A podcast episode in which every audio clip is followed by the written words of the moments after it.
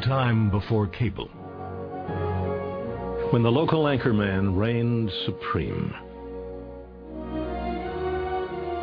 When people believed everything they heard on TV. This was an age when only men were allowed to read the news. And in San Diego, one anchorman was more man than the rest. His name was Ron Burgundy. He was like a god walking amongst mere mortals. He had a voice that could make a wolverine purr. And suits so fine they made Sinatra look like a hobo. In other words, Ron Burgundy was the balls.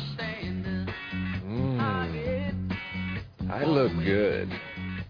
I mean, really good. Hey, everyone! Come and see how good I look!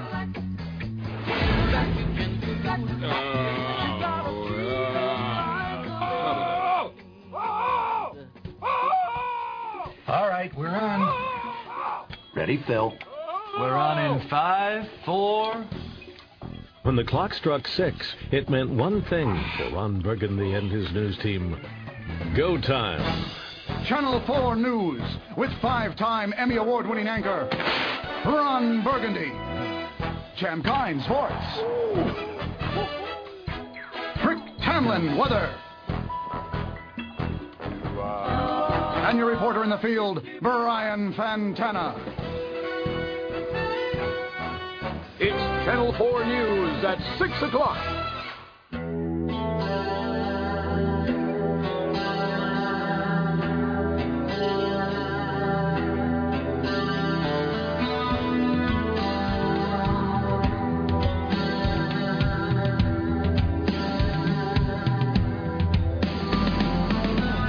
Sounds better when spoken by Bill Kurtis. That, my friends, is just a scientific fact. Good morning. It is uh, 3 minutes and 15 seconds after the hour of 5, and this, the month of March of the year of our Lord 2009. Thank you for coming along and making it part of your listening day. We are live from the plushly appointed yet not overly ostentatious studios of Rock 101 KUFO. This, my chums, mi amigos, mi compadres, my fellow travelers on the road of whimsicality. This is the Rick Emerson radio program coming to you live from beautiful downtown Portland, Oregon. Here's a quote you probably don't want to read about your presidency. President Obama, in his taping with Jay Leno Thursday, attempted to yuck it up with the funny man and ended up insulting the disabled. Get to the story behind that headline in just one moment. It is Friday, and welcome to day 12. Thank you for coming along. It's 503 733 2970 if you'd like to join us today. 503 733 2970. 503 733 2970 if you would like to uh, engage with us today telephonically. Uh, with your comments, questions, clarifications, ruminations, ponderings, whatever it is you might have on this glorious Friday morning in the City of Roses. If you'd like to email, you can do that as well. It's rick at KUFO.com or rick at rickemerson.com. Sarah with an H at KUFO.com, Tim at KUFO.com, or Richie with a T at KUFO.com, ladies and gentlemen. And once again, our uh, phone number today, 503 733 2970. Today, our final pair of tickets to see Tesla April 5th at the Roseland. Tickets on sale now at all Tickets West outlets. You can also uh, win those at some point today.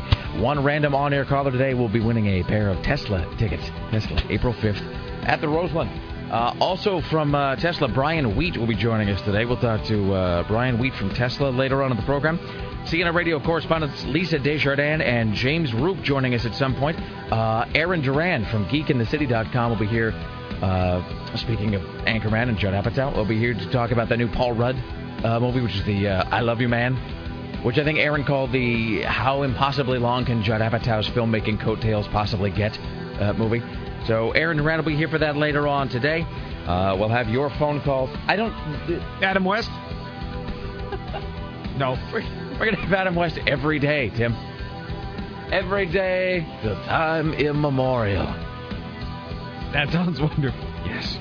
You know what sounded wonderful? was listening back to it yesterday realizing how just long stretches of silence and the cricket noise can salve, salvage any any segment, any bit, any interview. No, my radio in my kitchen was tuned to AM 970, and I heard the Adam West thing. The and replay? I had, I had to turn it down. I couldn't listen to it. It was sort of gloriously cringe inducing. That's fantastic. It's 503 733 2970 if you would like to uh, engage with us today. Tim Riley is working on the following stories for your edification on this Friday. The president insults a retarded. A thankless group of volunteers will try to stop violence on the max.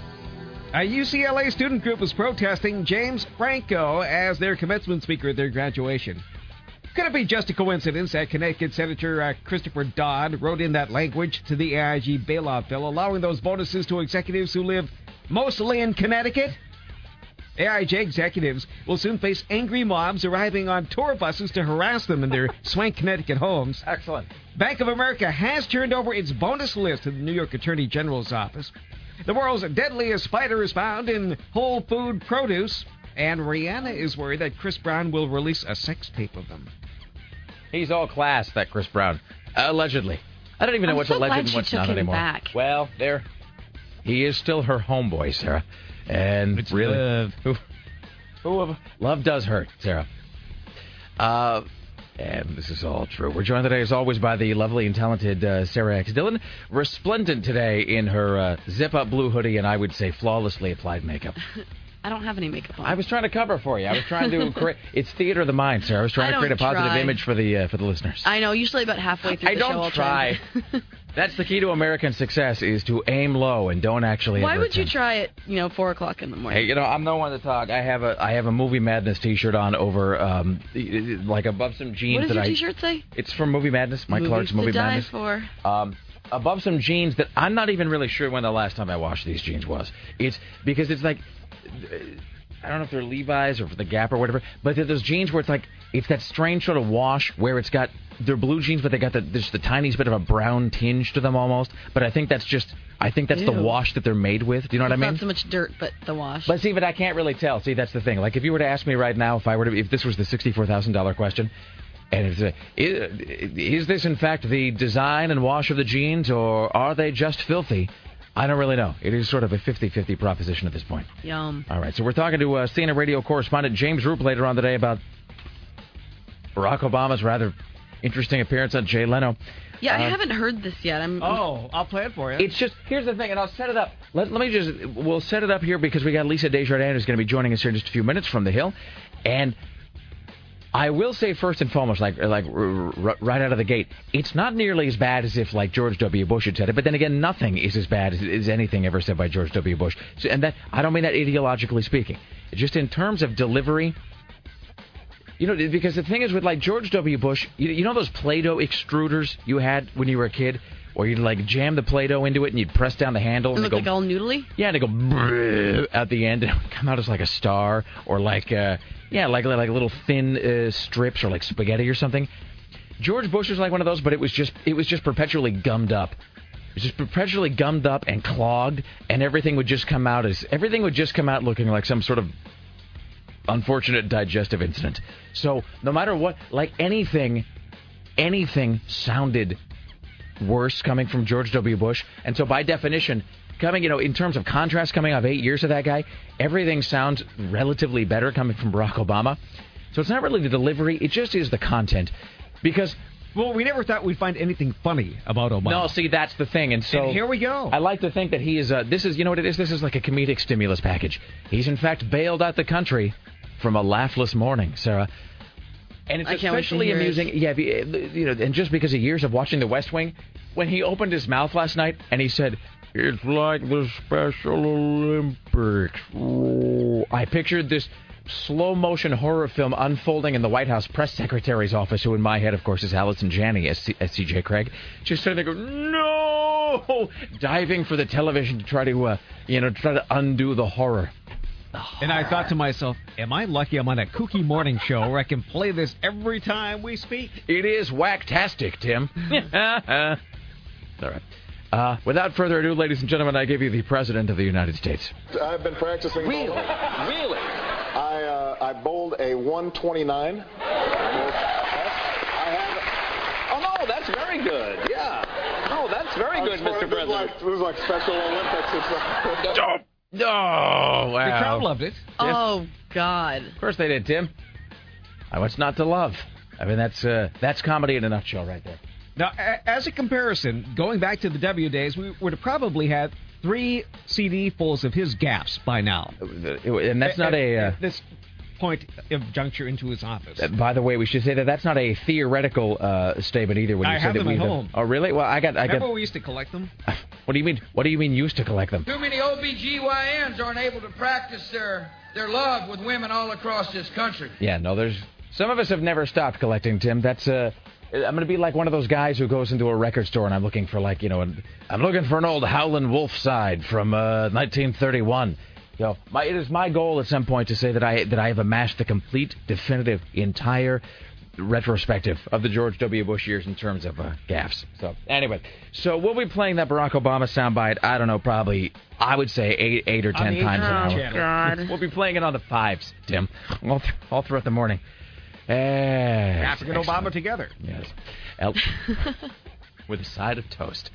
Hello, Sarah Dillon. How are you today? Hi, I'm doing well. I'm still, yeah, still you sound a little scrapey today. Your voice is a little. uh I know. I've been You know that head cold going on. today. No. Are you all drain- is your head all drained out? yes, but I've been yeah, I've been taking plenty of vitamins. All right. You don't want to get sick. No, I know. I'm yeah. I'm still just uh, trying to adapt to the new schedule. All right, how's that coffee pot working out for you? Please tell me you've taken it out of the box. Please tell me you've plugged it in. I did, but I can't really figure out how it works. And then I tried to set it the other day for um, 3:30 a.m. You realize then- that you're in charge of like a nine billion dollar radio station every day, right? that they let you run equipment that costs hundreds of thousands of dollars. I know. I tried to set it, and I can't figure out how it works. And I set it for, like, I, and then I took a nap. So I tried to set it for the next morning, and then I woke up and my whole apartment smelled like coffee. I'm like, what's going on? I'm like, is it 3:30 in the morning? I'm like, Where am I? I'm like, it's so bright outside. Why is it? Why? Is, and then, so I started to panic because I thought I was going to be late for work, and then um, I realized that I don't know how to set my coffee pot because I set it for the afternoon and not the morning. You're so cute with your tiny female brain. Isn't it though? Yeah, I have. Yeah, I have no idea how to set the coffee but Like I, I thought that I'd set it properly, and I didn't. So, So now we- it goes off in the afternoon instead of in the morning. Was it just twelve? Well, now look, I'm just saying. That seems to me, this is just my read on the situation. That seems like a relatively easy problem to solve because by de- because you know what the issue is. It's just set 12 hours off, right? Is it set for three in the afternoon and But not three in the morning? confuses me. No, because it's set It's for three in the morning. But it's just So does that mean I have to set the time for the afternoon? I don't even know what we're talking about. But I should give a little backstory here. So the backstory is that you are. Uh, you are in possession now for the first time in your life of a coffee maker. You've never owned a coffee pot, is that Uh-uh. right? Yeah, Okay, and I don't even know how that's possible. I mean, unless you were always just working at places where they had them. I think I have like an old Mr. Coffee. A Mr. Coffee. Is it the is it the Mr. Coffee that has the little the ball on the side, and so as you pour the water in, the ball sort of bobs up to show you where the water level is? Boy, I have a Mr. Coffee Junior. you know now what is it? Is that like a one cup at a time thing? Like I think it has three. Hey, you know, can I tell you what's an unsatisfying thing? And I own it anyway. I mean, I, I own it and I use it constantly, but it's just not made. It's not. It's it's not made the way that it should be made. Speaking of coffee makers, so Mr. Co- I'm a huge consumer of iced tea. Uh, during the summertime, you know, and I'll tell you this right now: uh, a well-made glass of iced tea is one of life's true pleasures.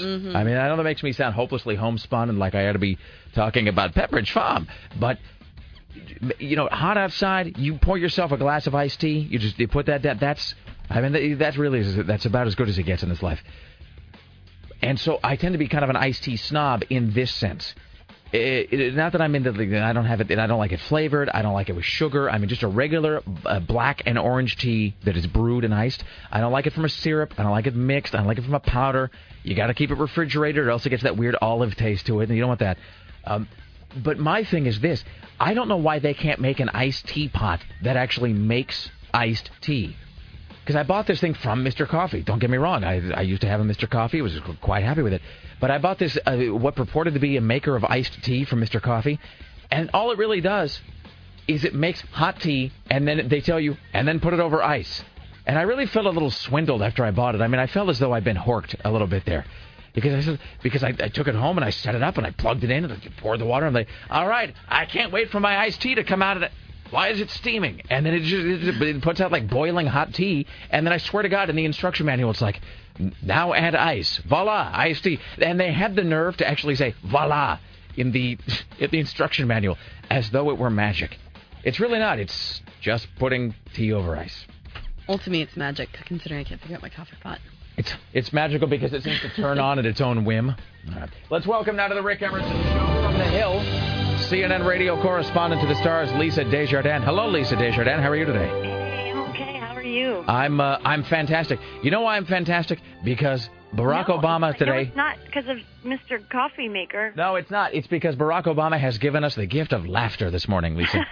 it's because he has given us the gift of of comedy. Tim, You're talking his message to Iran? Tim, how is how has Barack Obama made us smile on this Friday morning? This is my question. Do we have the soundbite? We we do. Here Let me it just. Uh, I've been practicing. Really? Really? I uh, I bowled a 129. I have. Oh, no, that's very good. Yeah.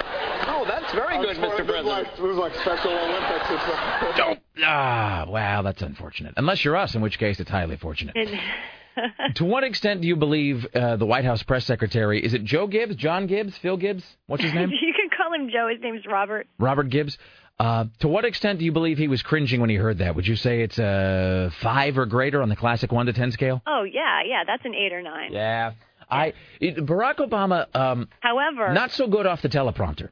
I'll tell you, you know what I think it is is he he lets his guard down a little bit. He gets a, he doesn't he's nowhere near in the Biden universe, but No. he kind of enters that you know gets a little bit on that spectrum. You know when he lets his guard down and he he sort of will say things. You know like he, he mixed up his uncle and his grandfather. Who was it that went to the concentration camp during Right. the campaign? All that kind of stuff. But I you know I think the thing he's got going for him, he's a Democrat. You know honestly, if a Republican said that. I think there there would be this huge outcry. Oh no, we were uh, we were tr- saying that earlier that it, you know that it, well, first of all, that nothing. Just in terms of linguistics, just in terms of the, the the verbal delivery, that nothing Barack Obama says can really ever be as horrifyingly off-putting as what George W. Bush says. Just because, and I mean this strictly in terms of like the timbre and delivery of his voice. Just there's a certain there is a certain calm smoothness to There is. Obama's delivery that George W. Bush. George W. Bush, it always just sounded it kind of sounded like his head and mouth had been made out of component parts of other people. Like he, you know, like it was sort of a patchwork quilt of a jaw, and so everything kind of came out just it's all kind of marble mouthed and whatnot. So don't get me wrong, though, we're going to do our very, very best to turn this molehill into a mountain by the end of the day. Uh, just well, good good work to you. You're getting no help from the Special Olympics people who are um, have no comment. really, That's the official comment is no comment. We'll see if that changes over the course of the day. I uh, look, I just and. I suspect that President O- we will hear from President Obama himself. He's already back on the East Coast. He's already back in D.C. I wouldn't be surprised if he just kind of happens by a microphone and I, says something. I can't go four years without having something to make fun of with this guy. That's just not going to work for me. And he said a few things in the past that we tried to uh, that we tried to. Hold on a second. Are you able to? Let me see. Let me make sure you can hear the uh, the the sound effects here. Can you hear this? Yeah. Okay, that was my that's my tester. Do you remember when? Um, I believe it was his grandmother about whom he was Bang speaking. bang. Yeah. Do you remember when? Do you remember when Barack Obama said this about his grandmother? She is a typical white person. I do. So, man, we played that like a thousand times a day, just desperately trying to start a fire with it, and nothing happened.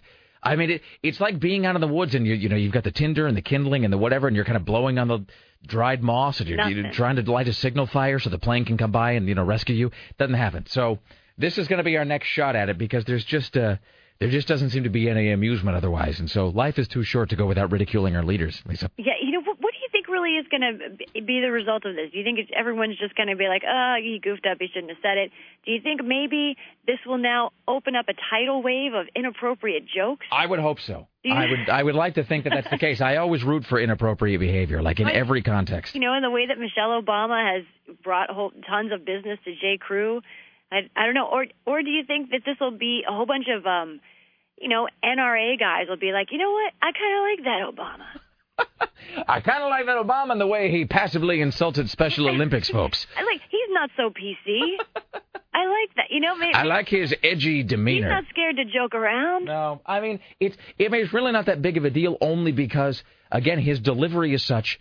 You know, it's that thing that Michael Keaton says in the movie The Paper, where he says uh, a clipboard and a confident wave will get you into any building in the world. yeah. It's all about your delivery and and y y like the tone with which you deliver it. And he, you know, he seems to have the thing is like Obama himself said it, had no issue with it, which is why probably most people won't. But that's not going to be for lack of trying on the part of the Rick Right, Emerson that's show. right. Well, you know, Jay Leno knew right away. He just kind of was like, uh, Moving on. bad. Yeah. Yeah. yeah, No, he he. But it was like 40 minutes though last night. I mean, it was the better part of. Um, I mean, it was the better part of the evening that he was that he was on, and um, you know, which is I guess it's sort of interesting. It, it, it I cannot help but feel.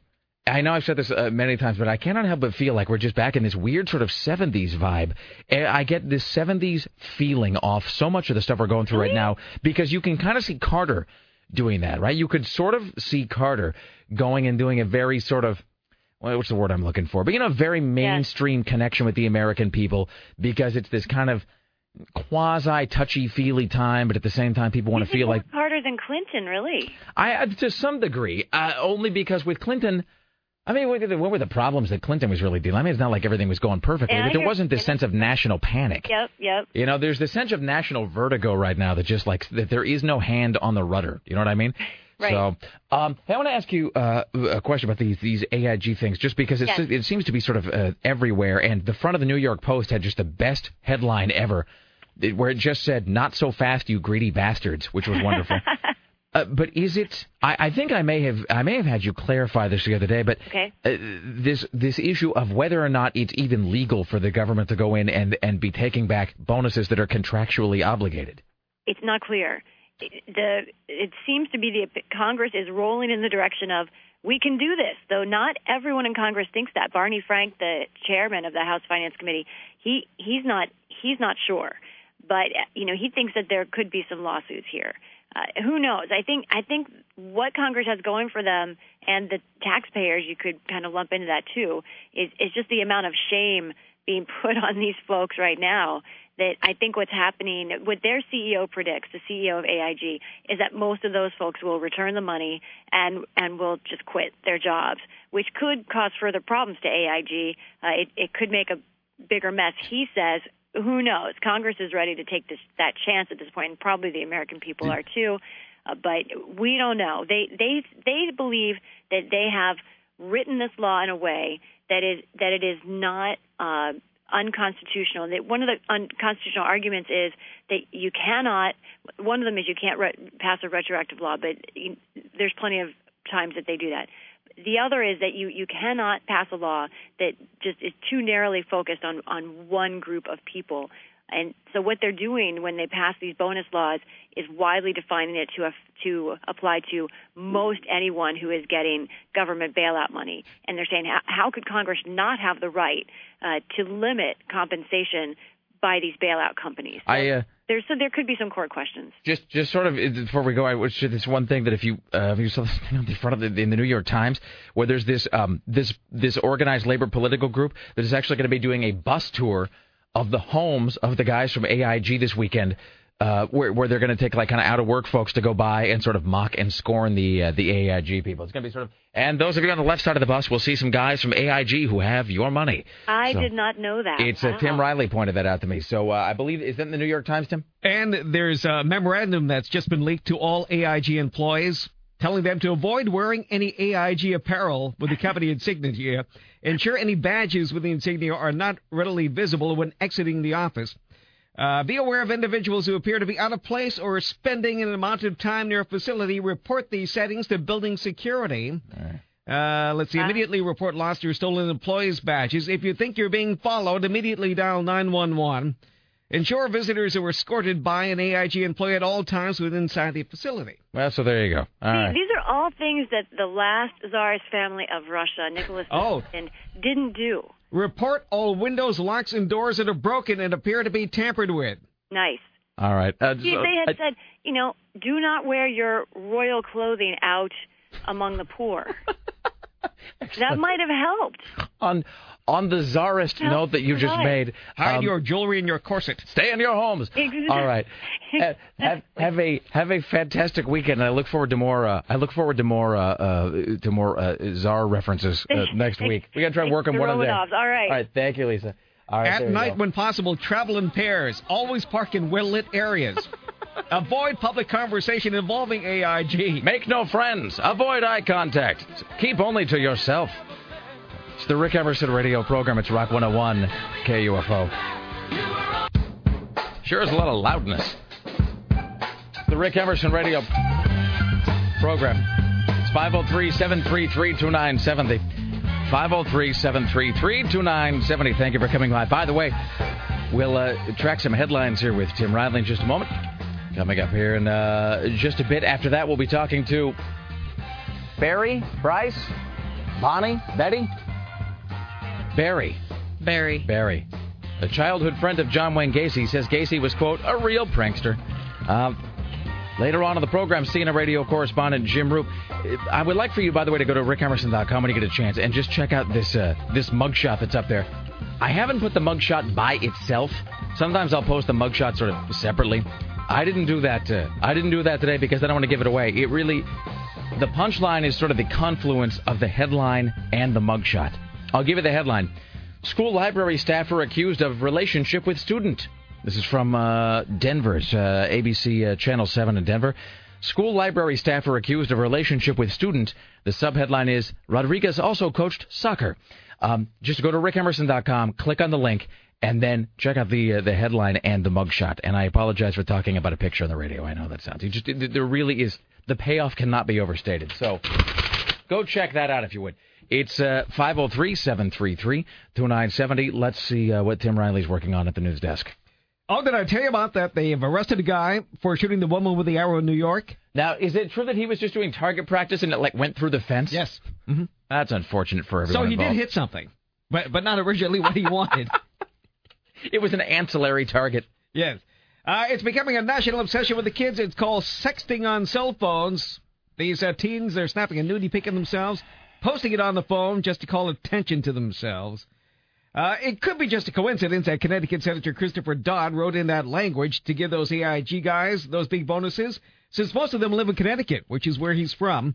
Uh, and AIG put out a uh, memo telling people not to tell anyone they work at AIG and to uh, stay in well lit areas. And to avoid contact with other human beings. Mm-hmm. Miley Cyrus has no complaints about her dad being a control freak. Meanwhile, jealous and controlling Joe Simpson orders Jessica to break up with her latest love interest. Boy, have you seen the front of uh? What Wait, is, is, she still dating that football guy? Yeah, I guess so. Tony. Wait, he's uh, the one that fixed Tony. them up. Yeah, no, it's uh, Tony. Uh, um, I'm such a bad. I'm such a bad guy. Let me get his name here. His no, I'm just. is, uh, I'm full of fail. Tony Romo. Tony Romo. Tony Romo.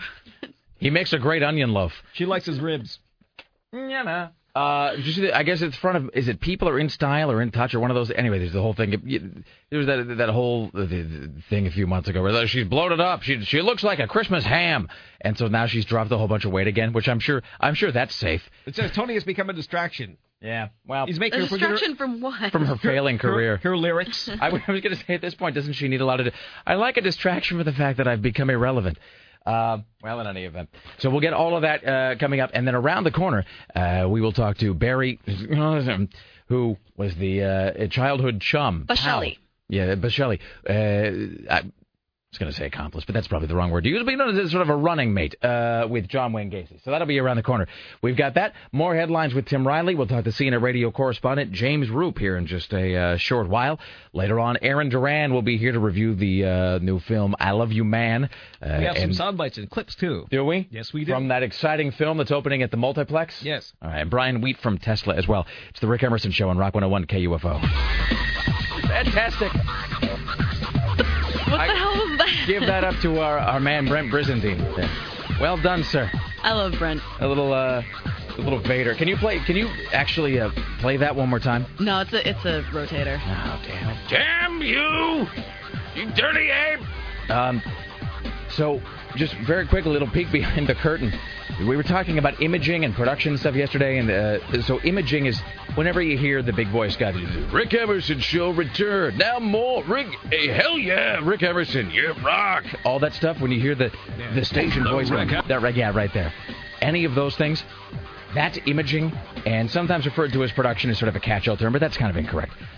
But imaging are all of these little, um, uh, all of these little identifiers and jingles and sweepers where the guy says, "Now more of Rick." So we were talking about how those are put together and some of the music behind them, and some of some of them have sort of these sort of third-party sound effects. Oh, here it is. And I was talking to Brent yesterday, who assembles a lot of that stuff and puts it together, and he's like, "So what do you think about some of the imaging?" I said, oh, "That's great." I said, uh, "You know, some of those uh, some of those liners that have maybe sound effects or movie clips or drop-ins, you know, it sounds good, but sometimes they burn out really quickly. It's like how many times can you hear?" You know, like how many times can you hear some King of the Hill soundbite that's just jammed into a piece of production before it gets really old? And I said, so you probably want to stay away from maybe you, you know, using a lot of movie clips in the middle of, of, of, of a liner. And he says, well, how about this one? The Rick Emerson Show returns. This is Rock 101, KUFO. Are you kidding me? Which is like the best thing I've ever heard because it's Darth Vader from uh, from Revenge of the Sith, and it's that it was like the worst moment in the history of, of the Star Wars universe, uh, where uh, where Anakin wakes up and you know Even worse than when she's like, "Hold me," like you used to do next. It, it actually it actually is worse than that because at least you know, like with her character you don't expect her to be anything interesting, but with Vader he's Vader. You know you expect him to be righteous, and you know and it's where uh, it's where what's his Palpatine is like you know what you know, what about you know and he's asking about um about Padme or whatever you know what about I'm sorry she died in childbirth. No, Oh, and he and it really he does everything but dropping to his knees and screaming Khan. It's just fantastic. And I told Brett, I'm like, you put that anywhere you want. You have carte blanche. you, you use that. You use that sound effect any single time you want to. All right, well done. Uh, it is the Rick Emerson radio program. It's 503-733-2970. Uh, let's welcome now to the Rick Emerson radio program. We've been talking about this for a, a couple of uh, for a couple of days here. The author of the new book, Johnny and Me, childhood friends with uh, John Wayne Gacy. Uh, Barry, is it Boskelly? Boshelli? How do I pronounce that, sir? Bye, Shelley. Boshelli, how are you today, my friend? Just fine. I'm doing real good. Uh, and so you uh, now are you currently living in uh, Chicago? Or you live Uh, somewhere no, else? No, no, I'm living in Cheyenne, Wyoming, known for the big daddy of them all, the uh, rodeo, the last week of July, the first week of August. And I wrote the book called Johnny and Me, and I wrote it because I felt that the public should know that even though he was a terrible serial killer, he still he still was normal when I knew him, and that was back in the early 50s. So there was. So you wanted people to maybe know about the softer side of John Yes, Wayne sir. Gacy. Absolutely. What would people be surprised to know about John Wayne Gacy? Okay, number apart from, one. you know, the obvious. He used to deliver used to deliver groceries uh, to the neighbors from the small store that he worked as a clerk.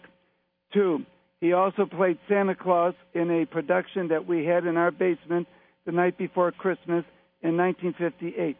Three, he also had a beautiful tenor voice where he could sing "Oh Holy Night" and actually bring tears to you, as my sister Karen, myself, and of course Johnny went Christmas caroling back in those many years ago.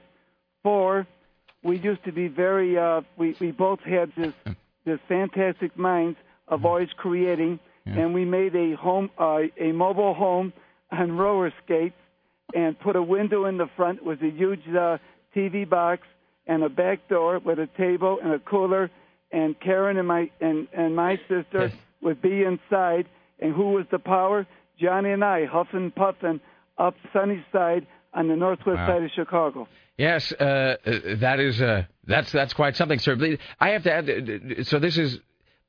So John Wayne Gacy would occasionally he played Santa Claus in a Yes, in a Christmas uh, production he in your Santa basement. Claus in the Christmas show that we put on in our basement. Were people invited to this? Uh, was this yes. a, was this a neighborhood affair that everyone could yes, come watch? Sir. Yes, the neighbors came and so did the Boy Scouts. I'm trying to picture John Wayne Gacy dressed up in a uh, in a Santa Claus suit. Is I there know, a, a photograph I know, of that? Well, that's why I have the pictures here, 30 to 60, that covers a good span of time. I have letters that he wrote when he was about maybe nine, ten years old, and it's 19. They go of. Uh, he says it signs off John Wayne Gacy, Lieutenant Governor. So you can see he, at a young age he was aiming big.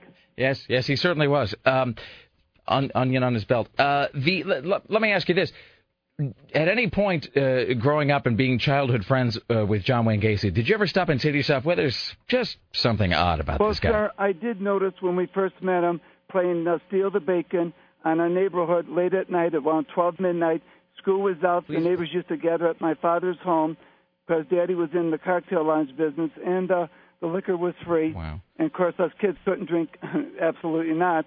So when he approached us, uh, there was him, Joanne, and Karen. And uh, the first thing I noticed was he extended his hand and he said, "My name is John Wayne Gacy." So in return, I said, "My name is Barry Boschelli." And from that time on, we hit it off. We went back to his house. I met his father. His mother was beautiful. Very, I, I miss her to this very day, and uh, very kind. And my mom and her got along just fine. And our houses Yes, between the alleys were just traffic. Let me let me ask you to clarify something.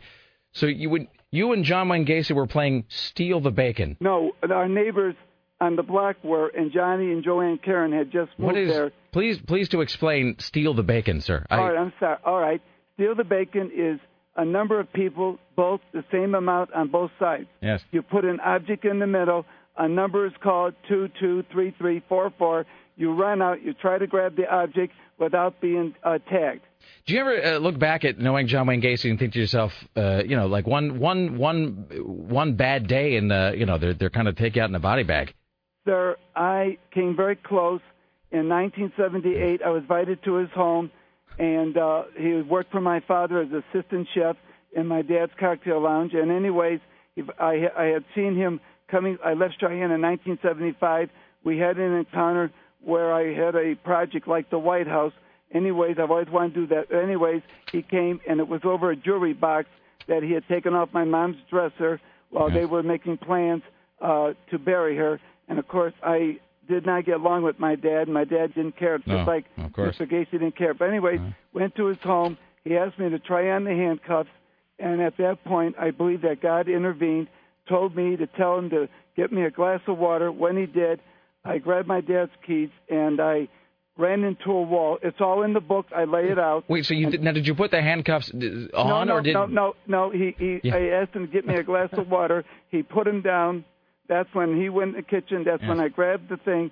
I knew something was wrong, but not what I thought. So I never knew about him killing anybody. Let me let me let me ask you this. So you're there. So you're you're there in, in John Wayne Gacy's house, and he says, "It how? What was his tone of voice when he asked you? Was it sort of whimsical, like, "Hey, uh, I got these handcuffs," or was it like, "Put on these he, uh, handcuffs"? when he went and got him from the bedroom and brought him out, I had recognized him from a situation uh, many years earlier. Yes. Because Dad used to do magic tricks, and so I I, I knew that that he must have watched my father because he used to entertain people in his cocktail lounge. Did it? But Uh, anyways, I said no. I was scared. No, no. Did there it- was fear in my in my heart and fear in my body. did it? Uh, did it strike you as odd that he kept handcuffs in the bedroom? uh, it struck me odd that he would even approach me and ask Yes. me to try him on. Uh, what was your uh, What was your reaction when you did you like when they found started finding all these uh, bodies in his house? You find it on I TV. I was uh, living in Kirkland, Illinois, and then Yes. I eventually moved down to Florida after he tried to kill me at his home. And uh, when I got down there, and the radio, my boss told me to turn the radio on, and when I turned it on, you could have knocked me over. I, I sir, it, it hit me so hard that within three of uh, I couldn't work uh, for a couple of days. We're uh, talking to Barry Boschelli, is the author of the book uh, Johnny and Me. Did you uh, now? Did you ever have the, John Wayne Gacy, of course, dressed up as uh, Pogo the Clown? Were you ever with him? Did he do that? Did you ever go no, on events with him? No, no, no. That was he moved on, and the last time I saw him was in 1959. We moved to Des Plaines, and then again in 1975 when I left Cheyenne, and then came back out here in 2005, and then another, then further up the line in 1978 when he tried to kill me at his home. Well, that would that would put a put a period at the end of things, I would imagine. All right, my friend, is there a website for the uh, for the Yes, book? Where can people find out about it? JohnnyandMe.net.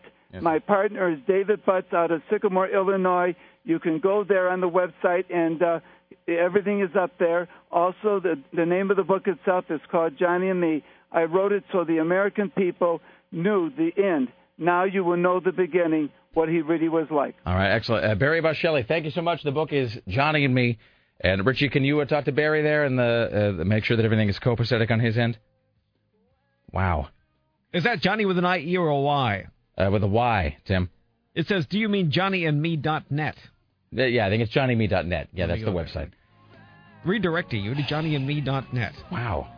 You know, Richie sort of was making it sound like the guy spoke really slowly and took forever. Only half of that equation is true. It's only $20.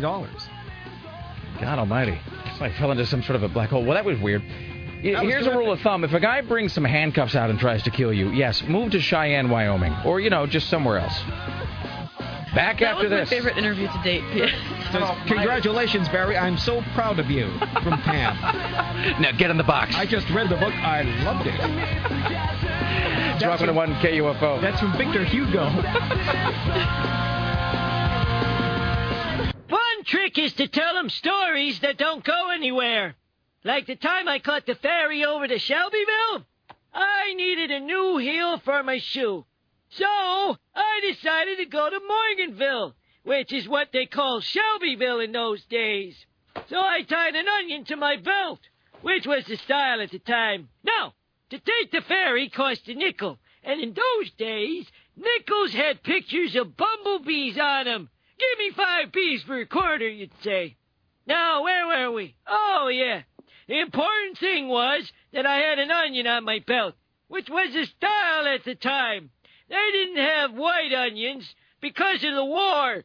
The only thing you could get was those big yellow ones. I'm having deja vu. It's like I'm there. Wow.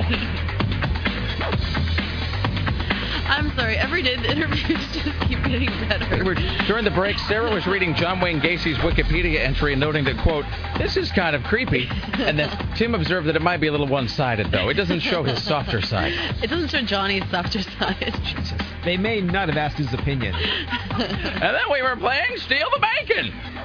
right. I kept reading the parts about how boys kept pressing charges against him, and then all of a sudden they'd drop him because they would disappear. That was a little creepy. And at no point did the police go, wait a minute, hang on. All right.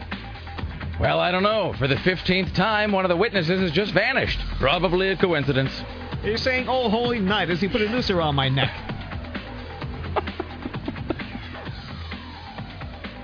I love this show. So we want to thank Barry Boschelli, author Take of time up from his busy schedule. he turned up or down. A Belt Onioning. wow. Author of Johnny and Me. I also don't think we should play that back at like 8 o'clock. Okay. Hey, it's fine with me. Make a note of it. That or Adam West. We're gonna put that right on the uh, put that one on the uh, we're gonna put that one on the composite to the station demo reel for clients. My face hurts from laughing. That was really that was really quite something. Uh, I want to get the book actually. I Hey, do Richie, too. I on. really, really want to read it. Hey, Richie, is he sending us a copy of the book? Four copies, please.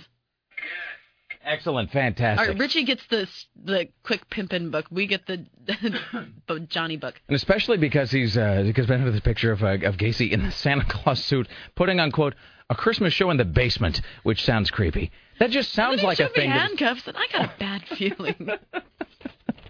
Apparently, I didn't even get to ask him this because it It just was sort of not as much fun as the whoopee cushion that we ordered before. it spiraled out of control pretty quickly. But I guess at one point he said, "I'm looking here at the um, the, sort of overview." And he said, "At one point, Boschelli said Gacy took him, put him in a corner, and said, "I'm going to kill you," which I think would." It's like you can either do the handcuffs or I'm gonna gonna kill you. You're not allowed to have both of those things happen to you and claim that you're surprised.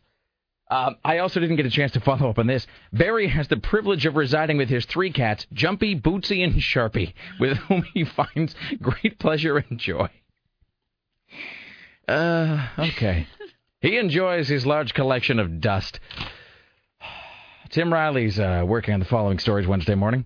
A Salem mother could face charges after a four-year-old was found wandering a neighborhood alone after missing for 17 hours.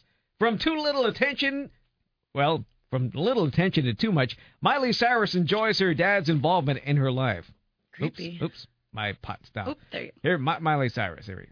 say so many things. They always say, you know, your dad's using you and your dad's this and that. But my dad's a greater artist than anyone will ever be. So everyone's celebrating me and celebrating Taylor and the Jonas Brothers. None of us come close to what my dad did. And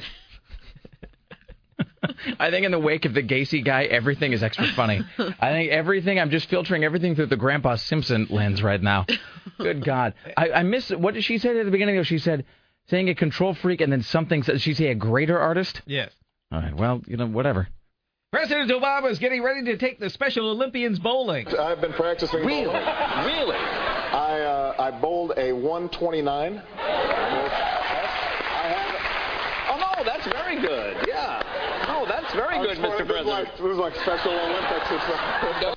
Okay, now the but now here's the thing: is somebody needs to follow up uh, and find out what the average Special Olympian actually does bowl. Because who knows? I mean, he might he might be outperforming the Special Olympians. He might be underperforming. One, I mean, we really at some point uh, during today's program we should endeavor to find out exactly uh, exactly where the bowling average lies for the average uh, Special Olympic. And a New York City man's been arrested for shooting that woman with an arrow. He says he was just getting some target practice. The job done, mission accomplished, done and done, sir. Oh, good God Almighty! All right, it's uh, five zero three seven three three two nine seventy five zero three seven three three two nine seventy. Before we do anything else, we should make a note that uh, tonight is going to be the final ever showing of Battlestar Galactica. It is the series finale. Although, I mean, I guess they're going to be doing miniseries and the prequels and that So this means after tonight I can start watching it. Uh, yeah, the series is done tonight. Okay. And I think uh, the uh, they're going to be doing a spin-off series called Caprica, but that actually is a prequel series that takes place uh, sort of in the past. So yeah, you can start watching it as of now. Just uh, you know, and, I- and I would and I look, we've made some unkind remarks about Battlestar Galactica over the last year or so. I think a lot of us because the show has had certainly its weak moments, but I'm, it's finishing strong though. I got to tell you that it really is. It's come together in quite a good way as we're getting toward the end. There was a, it was kind of like the Shield, where the Shield came out of the gate so strong and was really, really good until they got within sight of the end, and then there was this kind of. You know what it was? Here's what uh, the Shield was like. The Shield was like when you're listening to a really great uh, record. You kids, there used to be these things called albums where you'd have to get all the songs at once, and they came connected to each other, and you couldn't just be like uh, singling them out. And there was always like that one or two songs right toward the end that weren't very good, and then the album ended with with the big anthemic uh, sort of finale. And that's kind of what Battlestar is doing.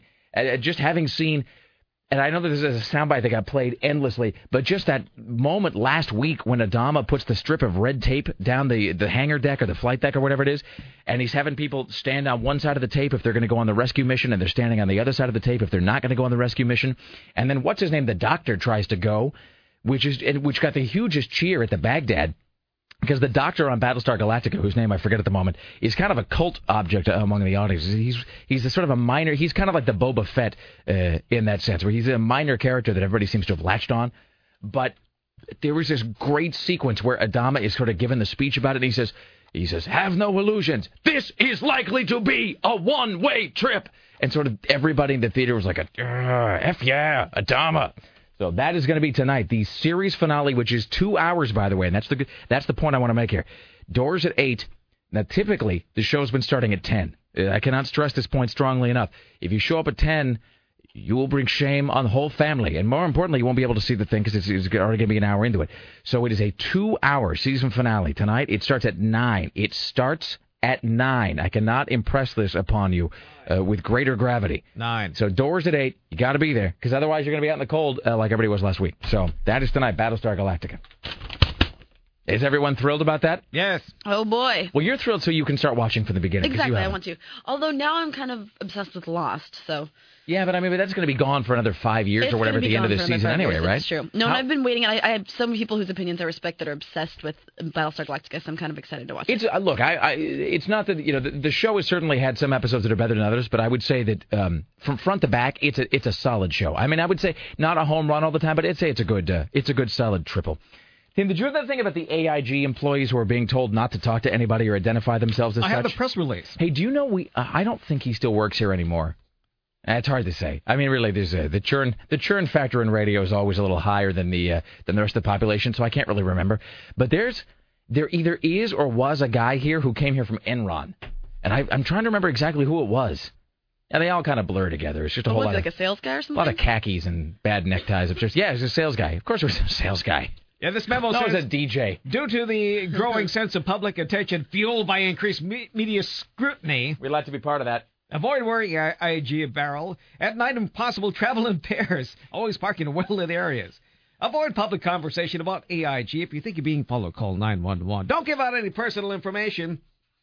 And make sure you report all open doors and windows immediately. So just ahead, as part of that, I have this memo. I won't say where this came from, but this is from what we would call um, we'll call this a major uh, a major automotive company here in the United States of America. They've just distributed this memo about uh, what to do in case one of your coworkers goes batty. So we got that. Jim Roope from CNN Radio still ahead. Brian Wheat from Tesla and Aaron Duran from GeekInTheCity.com. Stay there. It's the Rick Emerson Show.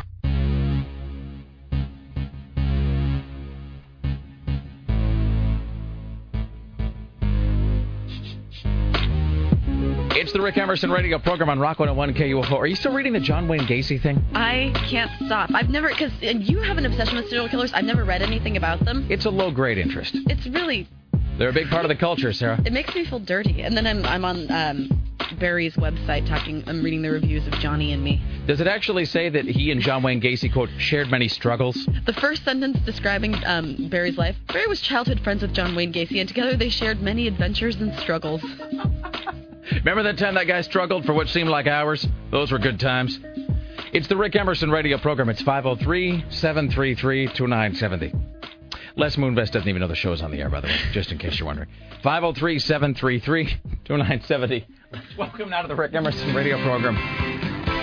It was really your reproachful eyebrow right there that made me feel bad. Now even I feel terrible about that. I just feel dirty. CNN radio correspondent Jim Roope. Hello, sir. Good morning. How are you, my friend? I'm doing all right. Uh, well, let's talk about our good friend uh, President Barack Obama last night on uh, on Jay Leno. Yeah. Um, so boring. A lot of it was boring. I was, it was boring, punctuated with uh, what you imagine were frantic calls being made between the White House press secretary and uh, you know and some sort of a damage control firm to figure out exactly how they were going to frame uh, Obama's reference to the Special Olympics, which you know I think what? was that, sort of that, odd. You know, I, look, I got a kid with a severe disability, and that didn't bother me in the least. I mean, I don't understand what the big hoopla is. I don't- I mean, I get it. It's it's it's it's politically incorrect.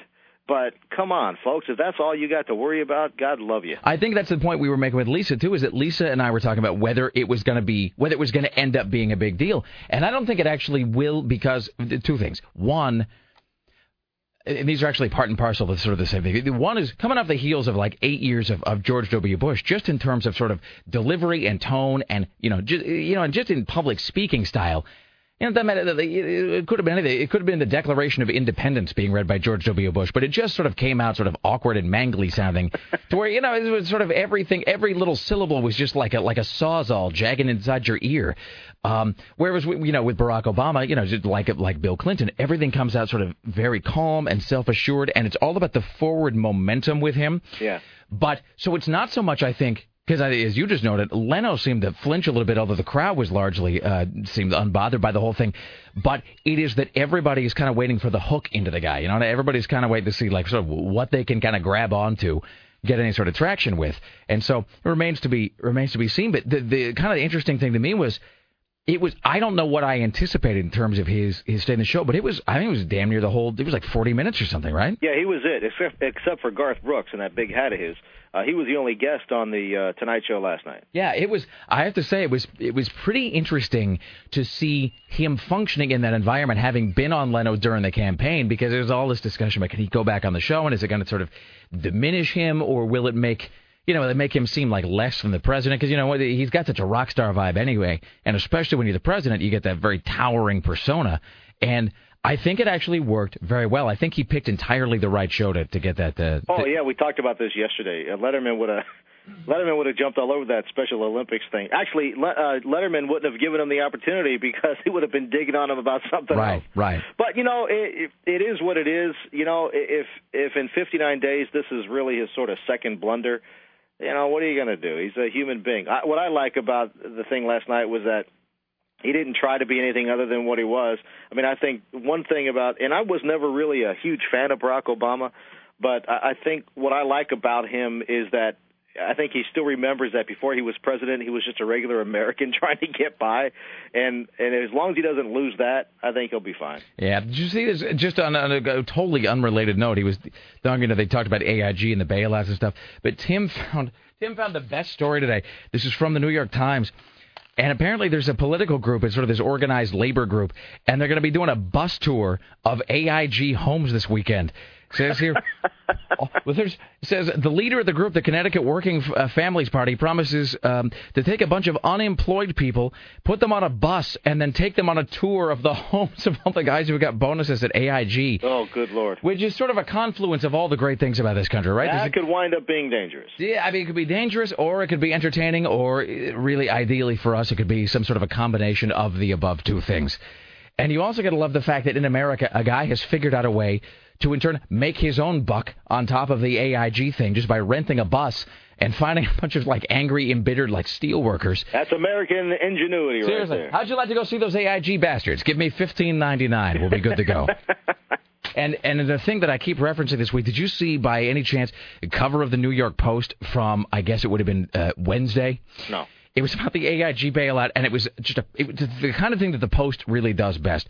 They they really are just the gold standard in so many ways.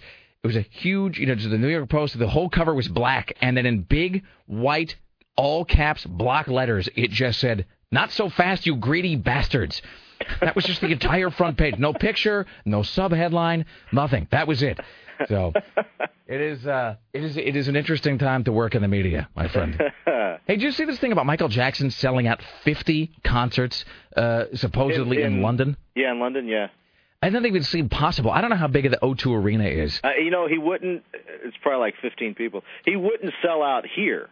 You know, the only place he would sell out is a place like London. I mean, they still love him over there. It's What crazy. what is the last time he performed a concert uh, in the United States? I can't. I mean, it must have been. Oh, it's been 10 years at least. It has to have been. I mean, I, I don't he even. did that little comeback tour with his brothers. Wasn't that it?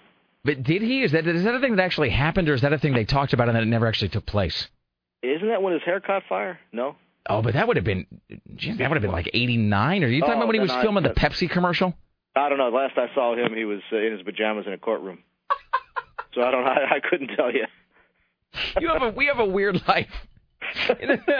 I don't know. I remember that time I saw him in his footy pajamas, uh, putting his hand on a Bible, but uh, talking about wine in a soda can. Other than that, it's a Yes. yes. I, I no, please don't do that.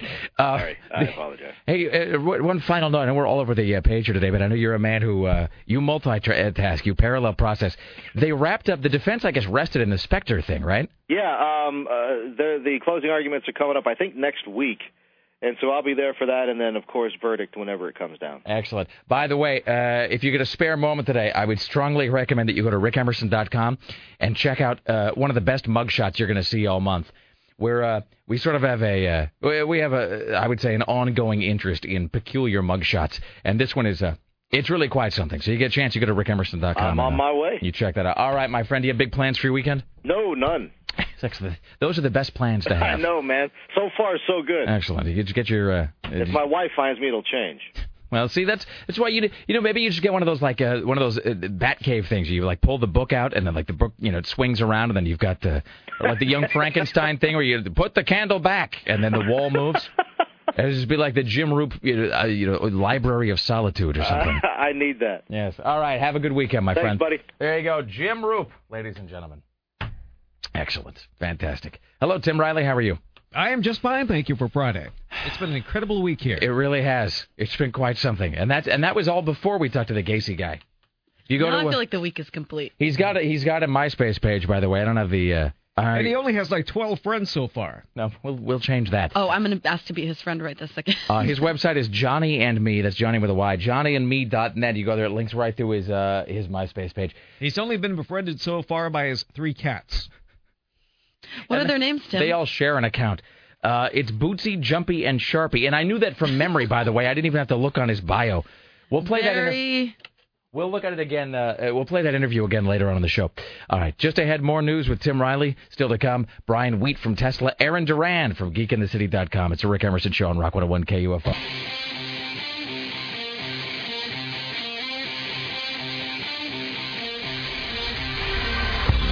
It's the Rick Emerson radio program on Rock 101 KUFO. Thank you so much for joining us today. Still ahead, Aaron Duran will be reviewing the new Paul Rudd film, I Love You Man. We'll be talking about the greatest television finales of all time because Battlestar Galactica's final episode is tonight. Tonight, tonight at the Bagdad uh, with Rock 101 KUFO and the Cort and Fatboy show. That is tonight. And it starts an hour earlier than normal. That is 9 p.m. doors at 8. So uh, don't go late or you'll, uh, you'll look like a tool. Nobody wants that. Later on, we'll uh, hear from the John Wayne Gacy guy uh, again, Barry uh, Barry Boschelli. Also, Brian Wheat from Tesla. One random caller today will win a pair of tickets to see Tesla April 5th at the Roseland. Ladies and gentlemen, this is Tim Riley at the news desk. In the news with Tim Riley. Volunteers from a local church have teamed up to cut down on violence on the Max line. A group of eight people in dark jackets are trying to blend in with the crowd, and they're trying to protect everyone on the Max from violence. I thought Max was uh, the Max people going to put cops on these things, but apparently not. Well, that's just. I don't think that was. I think that was one of those stories that they put out hoping that then criminals would hear it and say, well, by God, I guess our. They, they put out the press release every month. I think our salad days of committing acts of hooliganism are over. Perhaps we should stay home and knit. And that's not really going to happen. So I love the idea, by the way, that they're going to uh, try to quote blend in on the max uh, by by you know by being church people or whatever, or by uh, what is it they're going to be wearing dark Black. clothing. Yeah. If you're going to blend in, it's always a good idea to put out a press release announcing what you're going to be wearing ahead of time. That's always uh, that's step number one. So here we go. Just because we wish something happened, it did. On his way back to Washington aboard Air Force One, President Obama called the chairman of the Special Olympics last night, Tim Shriver, to say he was sorry about what he said on Leno. I've been practicing. Really? Really? I uh, I bowled a 129. No, that's very good. Yeah. Oh, that's very good, Mr. This is President. like, this is like Special Olympics. So Tim Shriver says, as we we said was going to happen, he's going to have Special Olympic athletes visit the White House to bowl in the White House basement. Photo. I demand even- a photo. Maybe even play some hoops. now Shriver's no ordinary person. He's one of the Kennedys.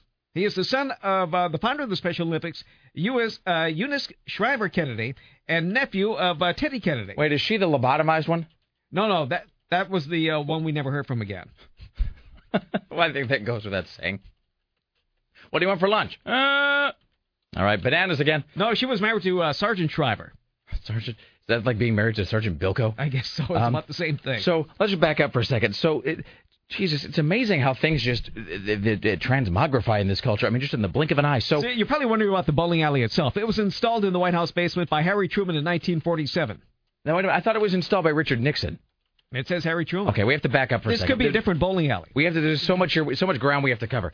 So at the beginning of the show, it was only like less than two hours ago. At the beginning of the show, we were talking about Obama making the statement last night on Leno about it. I'm bowling like a, like I'm in the Special Olympics. Wah, wah, and then the whole crowd laughs and whatever. Is that And- supposed to be bad? Well, see, and that's the thing is, I think we're all on the same page. That the crowd. I mean, like, let me put it this way. I don't know anybody who seems to be uh, offended by it. Nobody really seems to be bothered by it, however good or bad a statement of it. It doesn't seem to have any fallout. Although I got a, I got the most fantastic email during the break. I so desperately hope this comes true. Uh, listener Jenny emailed during the break, and she says about the Barack Obama Special Olympic comment. You know who's going to weigh in on this? Sarah Palin, and you know that's true. You know just in your bones that that's true. I hope it's I hope it's within the next hour and fifteen minutes. I hope it's sometime today. It has to be. Look at how fast this is um, happening. You know? I hope it's in her shrill, harpy, like screaming voice. And then I hope somebody wonderful. asks her awkward questions about her daughter. And, uh, the, well, yes, we've got that unfolding. And then at the top of the program, you said, in what I'm assuming is your uh, is trademark humorous style, Tim, where you are exaggerating to the point of absurdity, Barack Obama will be inviting Special Olympians to bowl at the White House, which was a joke, like a thing you were saying, like a like as a. As It was a, an early morning joke. It was a goof, is what it was.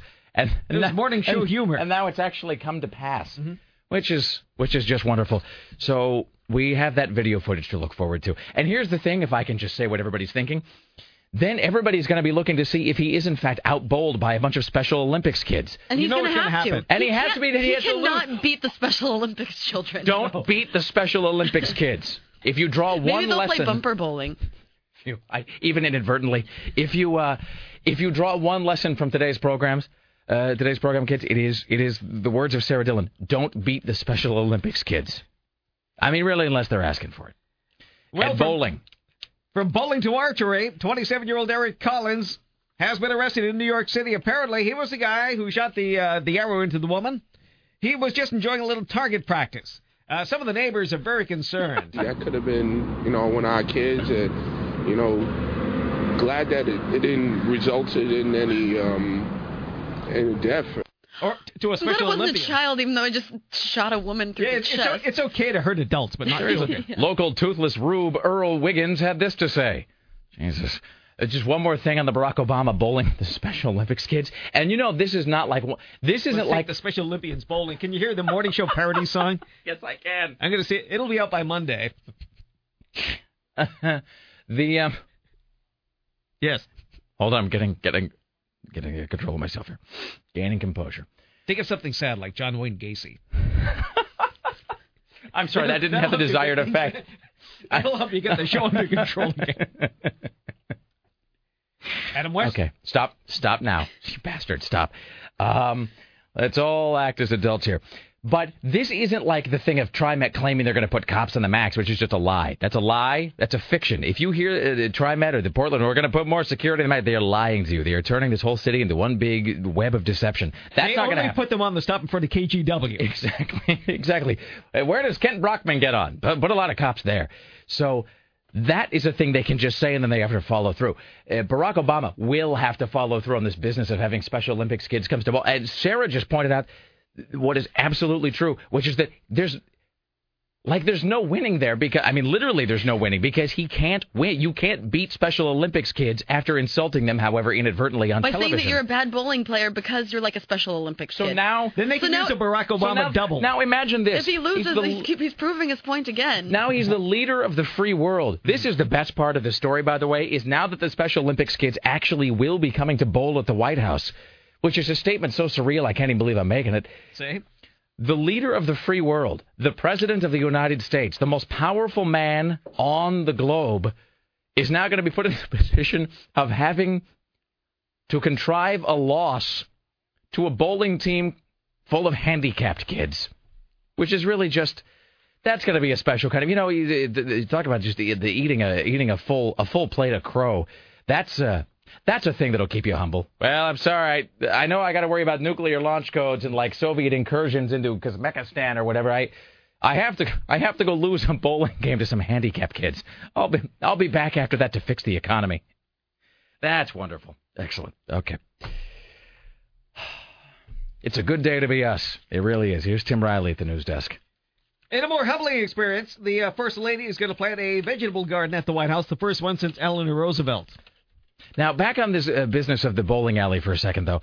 I was to understand that Richard Nixon put in a bowling alley, and he did it by filling in and paving over the swimming pool that JFK had put in. This might be the, the basement bowling alley. Is there more than one bowling alley in the White House? There may be. I can't imagine Richard Nixon bowling. No, no, no. He whom? did. No, th- th- but this is true. See, this is, there is there are photographs of Richard Nixon bowling. Richard Nixon loved to bowl. He wasn't very good at it apparently, but he he liked to do it. Um, and the story, and now that part's true that Richard Nixon had a bowling alley installed in the White House. Now, what I don't know is through uh, Seymour Hersh, who's a, a, journalist on the East Coast and has uh, you know written a lot of books over the years. Uh, Seymour Hersh always said that the deal is that Nixon had Kennedy's swimming pool filled in and paved over because he disapproved of the fact that, that JFK was down there fornicating with with Marilyn Monroe.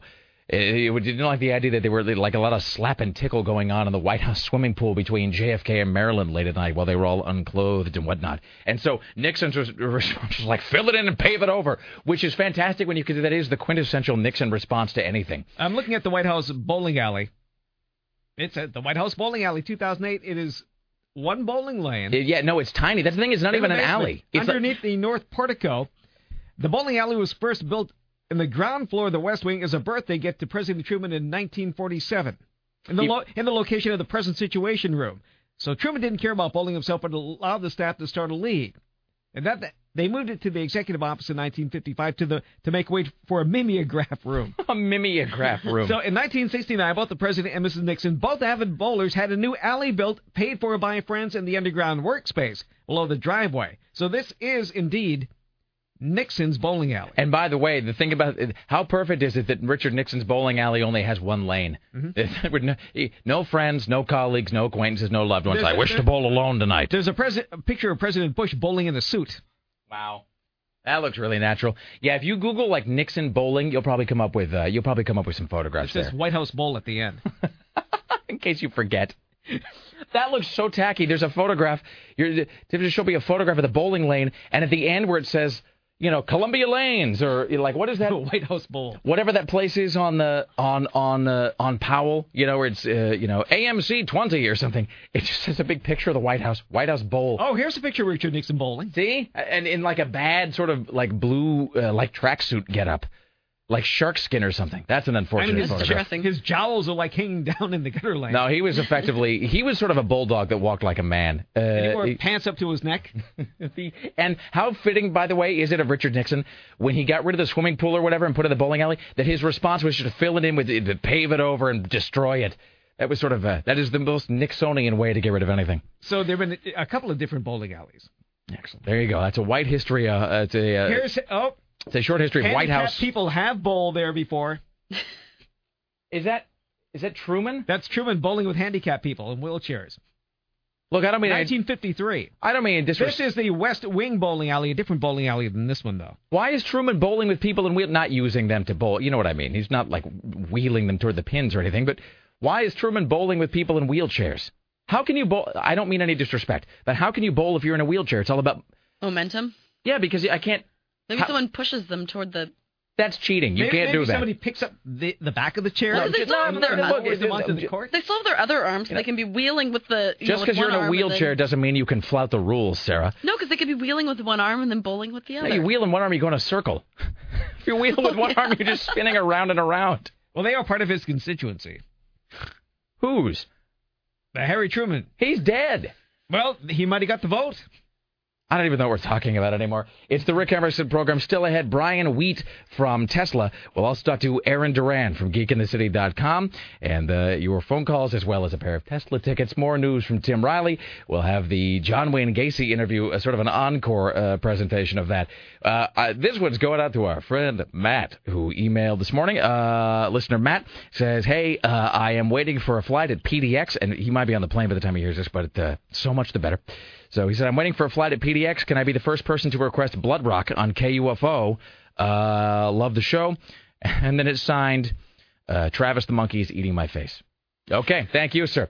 Uh, so this one's going out to Matt, waking you up and making you feel good. It's Bloodrock. Here's DOA. It's the Rick Emerson radio program, Rock 101 KUFO.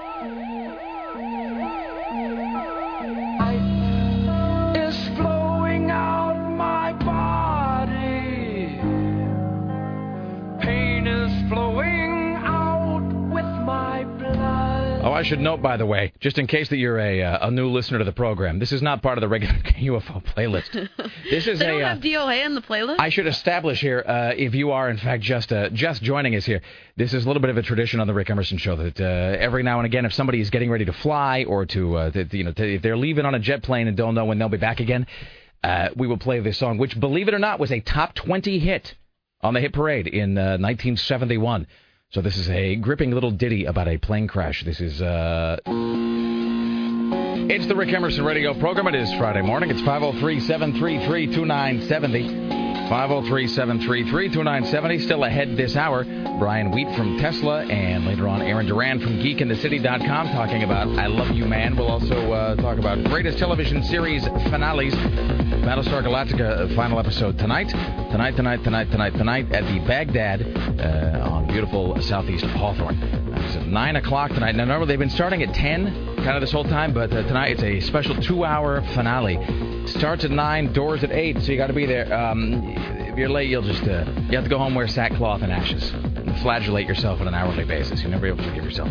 So doors at 8, uh, so be there for the finale, which airs tonight at 9 a.m., ladies and gentlemen. It is the Rick Emerson program working on the following stories on this Friday morning. Tim Riley's at the news desk. So the president says he will have the Special Olympic kids visiting the White House to bowl in the bowling alley after you said this last I've been practicing. Really? bowling. Really? I uh, I bowled a 129. Oh, no, that's very good. Yeah.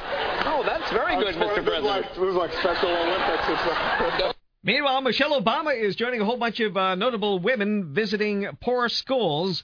Uh, she told one the students of one Washington D.C. school that she was taunted as a girl for talking like a white girl. A New York City man has been arrested for shooting a woman with an arrow. He said it was just target practice. The world's deadliest spider found in produce at uh, World Food Produce turned out not to be so deadly after all. Now, this is the, and all I saw of the spider, by the way, was just a still shot. I think it was on Drudge or something this morning. I don't know. And I guess it was some video or whatever that went along with it, but it was just unbelievably, because the spider in the photograph, and, and I was kind of no fair in the audience, but to be fair, I don't have the picture in front of me either. I'm just, I'm working from memory.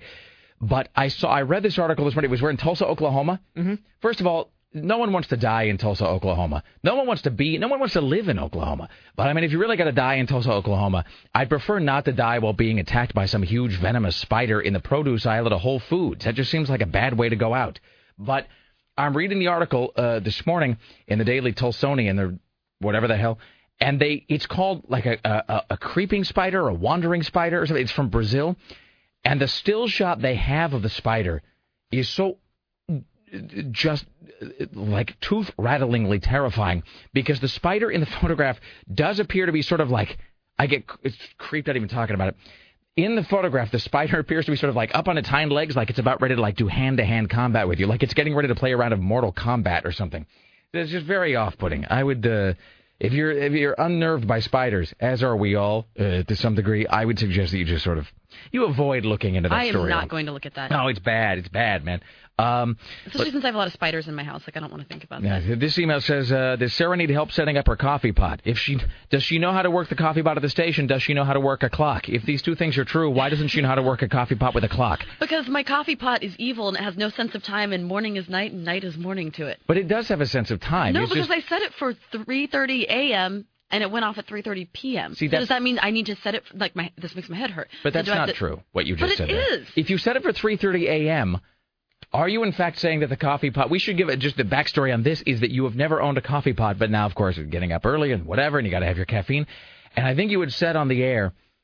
It wasn't like you're on the air like angling for somebody to give you free stuff, but I mean I think you just mentioned on the air like, and I don't have a coffee pot, and I said, how can you not have one? You're like, I don't know. And our dear listener Michael bought me a coffee. And someone pot. just arrived in the mail. It's like, dear Sarah, here is a coffee pot, which is by Cuisinart, and incidentally, it's the coffee pot that I very nearly bought. It's not the one I have. It's Uh, super nice. It has all kinds of like fancy buttons and it's brushed steel and stuff. If only you knew what any of the buttons did.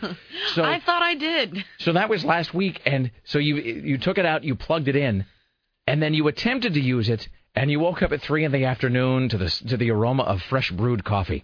That's fantastic. Yes, and then that extra, like that, that super extra, tripped me out because you know when you're taking a nap in the middle of the day, all of a sudden You're disoriented. We talked about that. We're like AM PM, AM PM. Well, like, especially- it smells like coffee, but I swear I just did the show. But okay, And now here's a silly question: Have you read like the instruction manual? I did, and I don't like reading instruction manuals. I'm just okay. I'm I'm, saying I said so. I looked at what time it was, and I said it. It was like it was like 12:05 when I was setting it in the afternoon. So I set it for 12:05 p.m. and then set the alarm for 3:30 a.m. And then all of a sudden, you know, three hour flash forward three hours later. And Are you sure that you didn't inadvertently set the coffee pot to start brewing at 12:05 p.m.? They, like you didn't. Maybe you confused the no, time. because it started brewing three hours alarm- later. There's a, we have to I, we have to move on because we're just falling into Yes. some kind of coffee wormhole. But I have to. Are you saying that either a? It seems like there's only two conclusions here. No, three.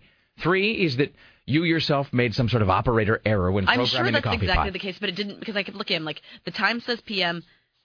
I set the alarm clock for a.m. Yet it's going off at PM. Because the only other conclusion is that the coffee pot is in fact either defective or possessed in I some think way, it's possessed. or It that the, or that the clock is, or that the clock itself is off by like, is that the clock itself is off, you know, uh, by 12 hours or something. Exactly. So do I set the times for? So if since 12:05 p.m. You know I they- said, do I set it for 12:05 a.m. and then set the alarm for p.m.? You know what they ought to do? Here's what they ought to do because this is such a thing with you know you always hear the the, the VCR blinking 12 noon. Um, you know, for old people, that's what they always use. That's the kind of become the pop culture go-to for talking about how like you know your grandfather's busy tying an onion to his belt, but can't quite figure out exactly how to do anything else that requires any of the technological acumen. And so they'll say, and you go home and the VCR is still blinking 12 noon, which is the thing that we have said forever. And I think to give credit where credit is due, Jay Leno was the first person to make the VCR blinking 12 noon reference. And everybody then latched onto that as the gold standard. Mhm. That is sort of the microcosm of the codger like inability to use any uh, sort of electronic equipment correctly. But now the VCRs are becoming a thing of the past. We need another thing that we can use when referencing how like some old out of touch relative like it can't seem to can't seem to work anything properly. And I know it's gonna be it's gonna be like a twittering or Facebooking or something, but there's got to be something else. But what they ought to do, you know, they have like picture menus for people that are all you know they're all muted up and whatnot, or uh, or they've got. Uh, What's that cell phone that you can buy in Parade magazine? Just got the huge ass buttons. And Oh, the jitterbug. Yeah, and it just and it's just like on, off, and I think it actually has a dial tone, which is fantastic. What they ought to have is some sort of alarm clock, coffee pot, anything that requires being set to go off at a specific time, and it wouldn't even require you to tell time. This is the real genius thing about it. You could pitch it to maybe uh, you know, for children or, or Sarah, where instead of telling the coffee pot like, look, I I got to be up at three fifteen. It's twelve noon now. But then you know, and you're trying to figure out like you know what you know what to set for AM and PM. You it's got to have something where when you get up the first time, you just hit a big button and you're like, this is when I get up, and you hit the button, and then you hit the you know another like this is you know you know then you enter the time and then you're good. So or you could just are simple. or you could set it to um, you could set it to coincide with um, with television programs. You could say that like I needed to go like right now Perry Mason is on uh, in the morning. Uh, you know Carl Click will be on. I need the coffee pot to start brewing when Carl Click was on.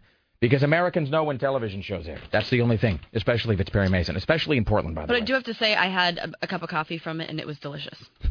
Excellent. At three o'clock in the afternoon. And now you know the rest of the story. All right. I still ahead, and we'll get to this around the corner as well as news from Tim Riley. I have this memo from what we will call a major American automobile company.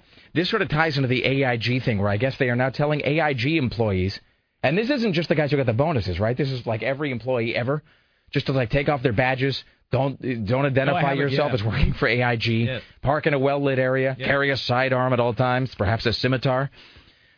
And so, as part and parcel of that, I've got this. Uh, I've got this memo from a major American automobile company about what to do. It's not so much if; it's really more of a when. One of your colleagues goes crazy and uh, believes that the time of purification is at hand. So that is ahead, as well as Brian Wheat from Tesla, Aaron Duran from GeekInTheCity.com, and a few more minutes with Barry Boschelli, author of Johnny and Me. It's the Rick Emerson Show on Rock 101 KUFO. The Rick Emerson Show returns. This is Rock 101. KUFO. It is the Rick Emerson radio program. It's Rock 101 KUFO. Thank you for coming by. Still ahead this hour, Brian Wheat from Tesla. Later on, Aaron Duran from GeekInTheCity.com, as well as an encore presentation of Barry Boschelli, childhood friend of John Wayne Gacy, his new book, Johnny and Me, which, by the way, apparently includes some horrifying photograph of John Wayne Gacy dressed up as Santa Claus, quote, putting on a Christmas show in the basement. This is this is after they played something called Steal the Bacon. But before they, again quoting here, enjoyed many struggles together. Also flailings. Occasional sort of muffled gasps for help, but mainly struggles. I want to read this very quickly. This is uh, sort of an adjunct to Tim. You had that thing about the, the AIG employees being told to not wear anything that identifies them as being AIG. Apparently, there's the, is there like a fear that they're just going to be set upon by the general public? Uh huh. You walk out the front door and immediately the mob will materialize. Well, apparently they're afraid of being hung with piano wire. According to the uh, head of AIG, he testified. Is that actually the phrase he used? Yeah, he he read a letter saying that people wanted to string them up with piano wire. There's a lot of odd phraseology being uttered these days by people who are maybe not, not thinking these things through. Well, I, I guess they looked at piano wire is fairly cheap. It's only fifteen ninety five for a one pound coil, and it comes in one and five pound coils. Not that. Well, I was Not that- curious. not- Where do you get piano wire? And it says add to basket Sounds and like buy uh, one now. Sounds like Barry Boschelli maybe writing another book. Free delivery. Uh huh. So moving forward, I have this here. This is a memorandum sent out to employees of what we would call a major uh, American automotive company. I will not identify the company. This is uh, but Studebaker. but yes, for, it's the yes, it's the Studebaker. It's the, it's the uh, it's Edsel Co. So this is Rick. This is sent to me by a friend in Detroit. Uh, you can't make this stuff up. Thought you'd like to see it. Two blank employees in North America. Subject: behavioral emergency procedures. And then it says, safety is one of the highest priorities we have here at the blank company. As part of our continuing communications and awareness regarding safety, we will periodically refresh or republish our procedures. The company has a uh, behavioral emergency or workplace violence procedure which notes things we can do to help ensure our own personal safety. Each of us should do some pre-planning on steps we should take if confronted with a behavioral emergency. Be prepared, be safe. Tim, you should pre-plan your safe places. Know where they are prior to an emergency. A safe place, Tim, is any place where you can hide to protect yourself from immediate danger, such as conference room, work cubicle. Really, a cubicle, by the way, uh, has no ceiling. I don't even it had, doesn't have a door, and none of those walls aren't attached to anything. Also, it's made of cardboard. What if you're in a fetal position? It doesn't. They Please don't harm me. Maybe they should just teach you. I do not work in HR in five different languages.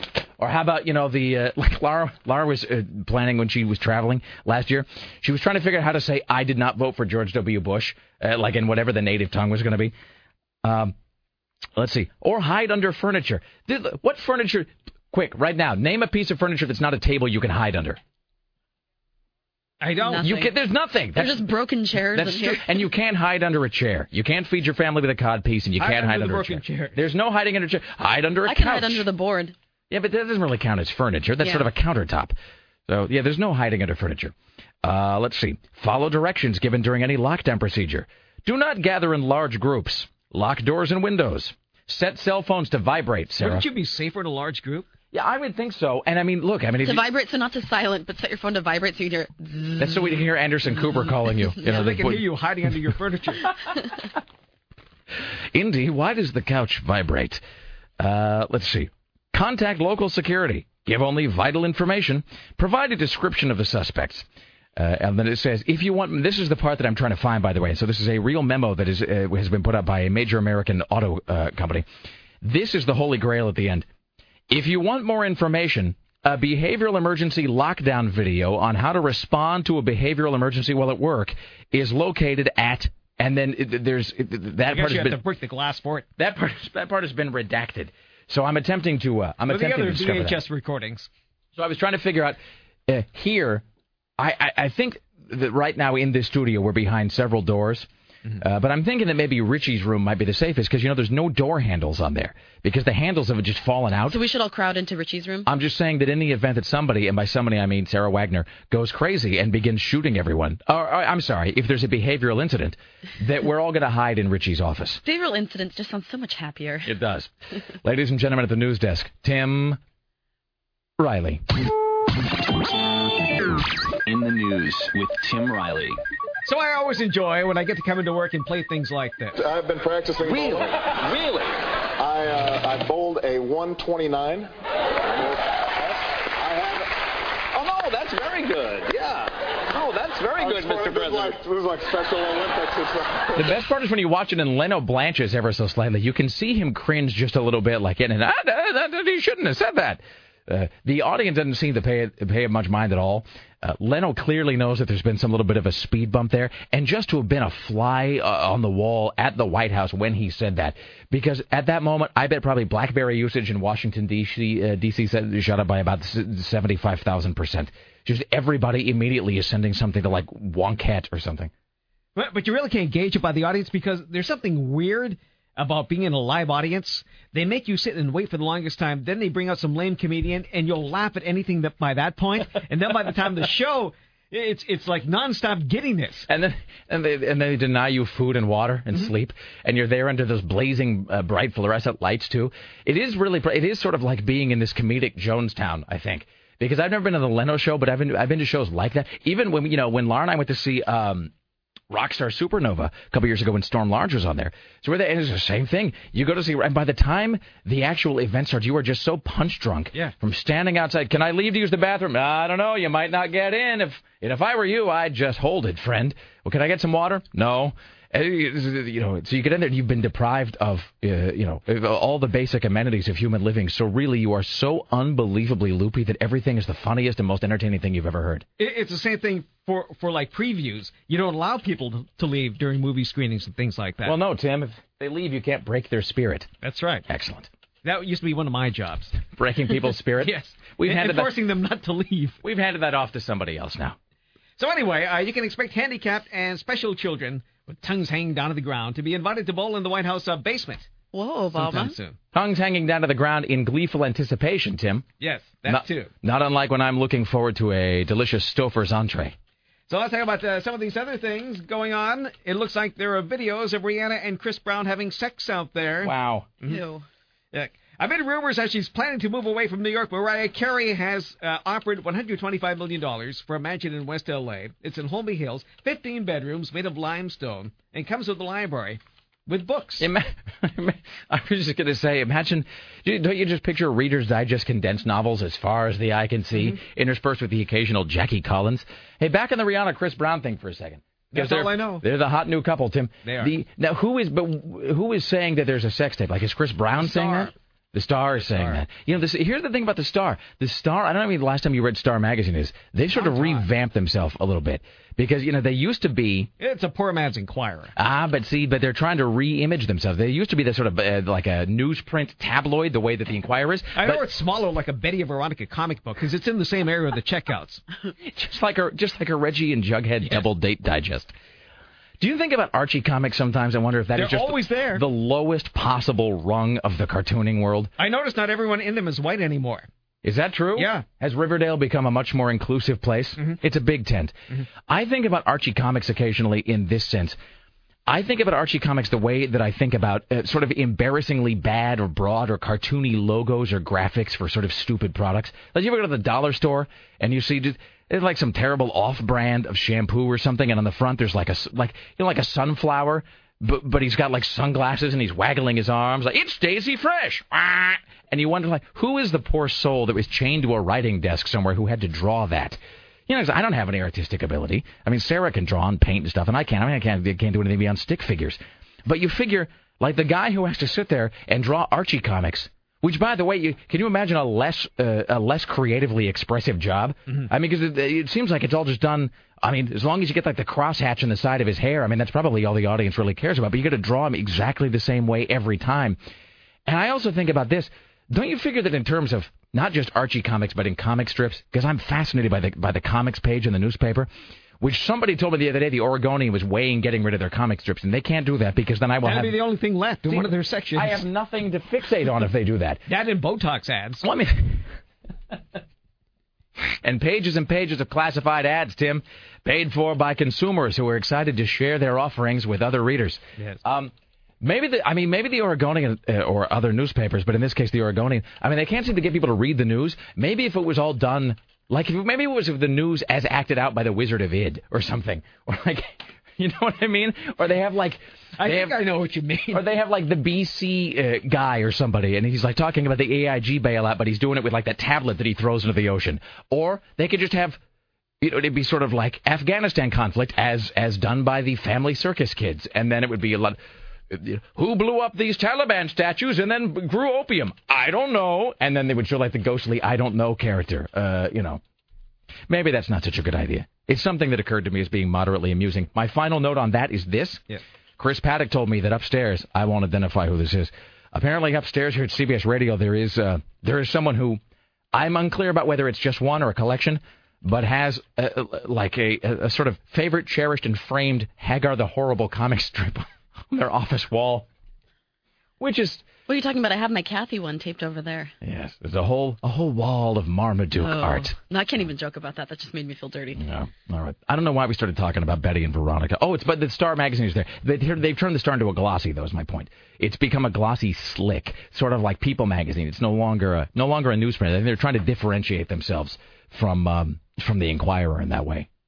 Those Archie comics are always there, right by the Tic Tacs and the D cell batteries, though. I can't believe they're still going. Well, it indicates. See, that's my thing too. Is it indicates that there must still be an audience for them? Do you, I mean, are there still like weirdo misfit kids that go through some some phase where Archie and uh, Veronica comics are really speaking to their Maybe. to their emotional needs? You know, there's really nobody who assuages my pain like like Principal Principal Grundy. I uh, I can't, that's re- you know, really, the goings on at Pop's Chocolate Shop uh, really resonate deeply within me as a troubled adolescent. I mean, that's just absurd. The final note that I'll make about Archie comics today is because my mom was a she went through this whole religious nutcase uh, phase when I was a kid, which coincided exactly with me being like 12, 13, 14, so that was a lot of fun. I don't know if y'all remember this, but the Archie comics, and they might still do this, they made two versions of the Archie comics. There was the regular Archie comics, which was about the wacky like dating happenings between all the you know the members of the gang, which seemed vaguely incestuous in some way. Because it was like you know, like Archie and Reggie were all both trying to like get it on with both Betty and Veronica, and then you know, and then there was that Trixie who I think was a witch. It's all very strange.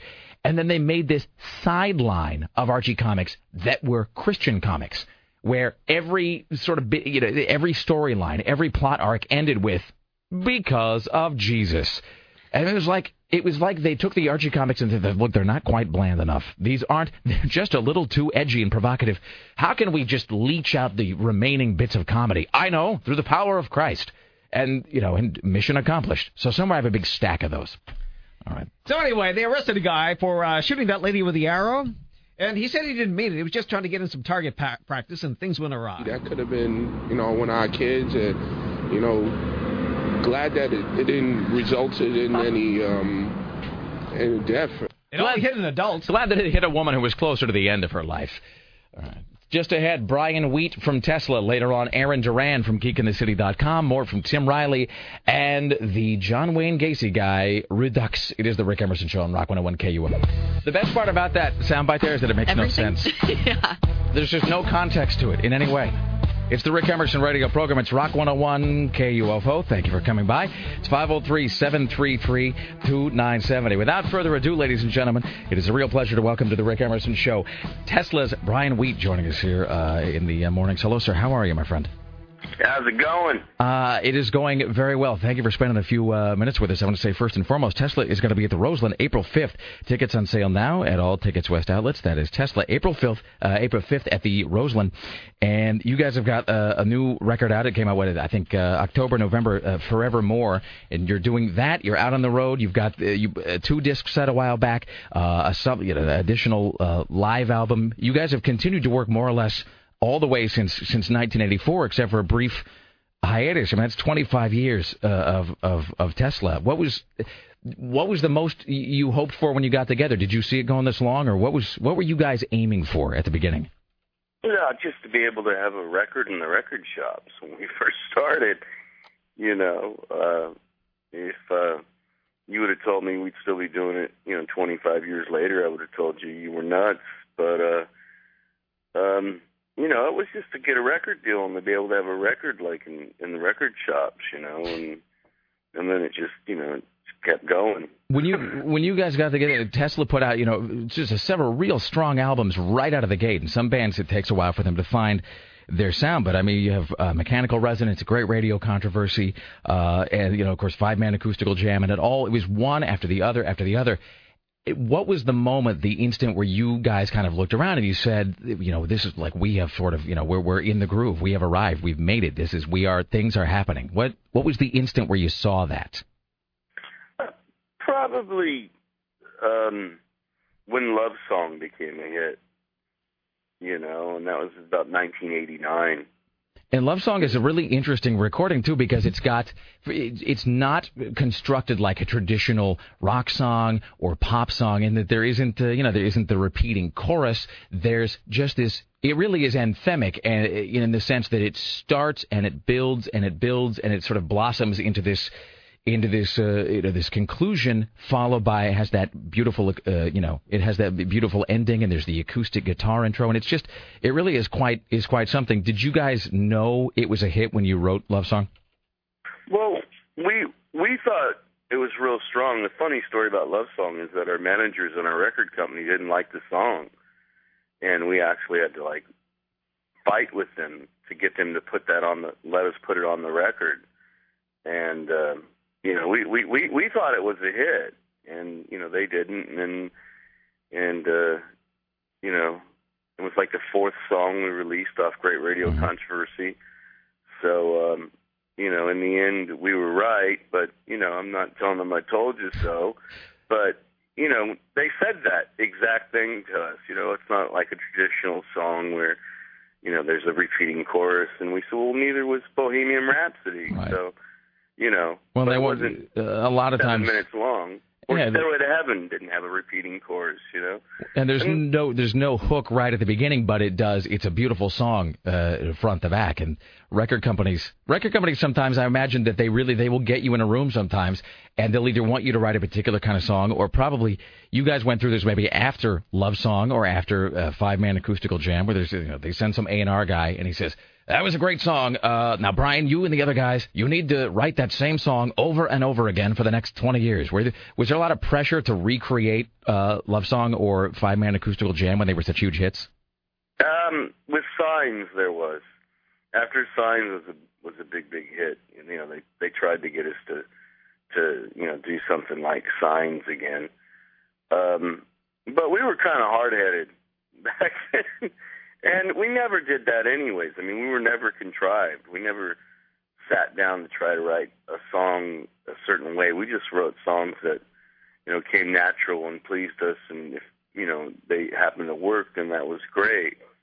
So, but uh yeah, you know, there's oh with big record companies like that, there was always a lot of you know meddling and you know stuff. Talking to Brian Wheat from Tesla, they're going to be here April 5th at the Roseland Theater. You got and the fan base for Tesla has stayed loyal to you guys and, and consistent uh, throughout the years, and probably because there's you've stuck to what you do. The, you, the, the music of Tesla is instantly identifiable. You guys have got a very trademark sound, and uh, people have really have really remained by your side uh, for that reason. And I know you're going to be. Is it later this year? There's actually is it called Ship Rocked? Is that what this is called? It's sort of like a it's like a rock uh, cruise or something that you guys are going to be part of. Yeah, November. It's it's you know it's off uh, I think it's you know uh, in the Caribbean or something. But yeah, it's us in Queensryche. It is Tesla and Queensryche in the Caribbean is simultaneously the strangest and greatest thing I've ever heard. Excellent, fantastic. Well, uh, my friend, I want to thank you for uh, spending a few minutes with us. Tesla, April fifth at the Roseland Theater. Tickets on sale now at all Tickets West outlets, and uh, the uh, the new uh, record is called Forevermore as well. Brian Wheat from Tesla. Thank you, my friend. Best of continued success to you. Thanks, man. We'll see you soon. Thank you. There you go. Brian Wheat from Tesla, ladies and gentlemen. Hello, Sarah X. Dillon. How are you today? Hello, I'm doing fabulous. Hello, Tim Riley. How are you this morning? I couldn't be better. And you? I'm fantabulous. Tim Riley is working on the following headlines for you today on this Friday morning. Well, you knew this is going to happen. A bowling phenomenon in the Special Olympics has challenged Barack Obama to a White House bowl off. This this Special Olympian has bowled three perfect 300 games. Wow. Okay. and the president is only bowled 128. So this is his the, average is 266. But I mean, so now he won't have to do. He he says look, the president is cool, but he can't beat me. Now, really, is the president being trash talked by a guy from the Special Olympics? Yes, he is. Well, that'll make you. uh That'll really cause you to be unable to perform as a man. I mean, really, that's uh, the next the next time you try to be with a woman, sort of biblically, you're going to remember the fact that you were smack talked by a guy from the special, a guy who has to crutch his way to the lanes is is probably going to school you. That'll go through your uh, your head the next time He's you're trying to summon African up confidence. American.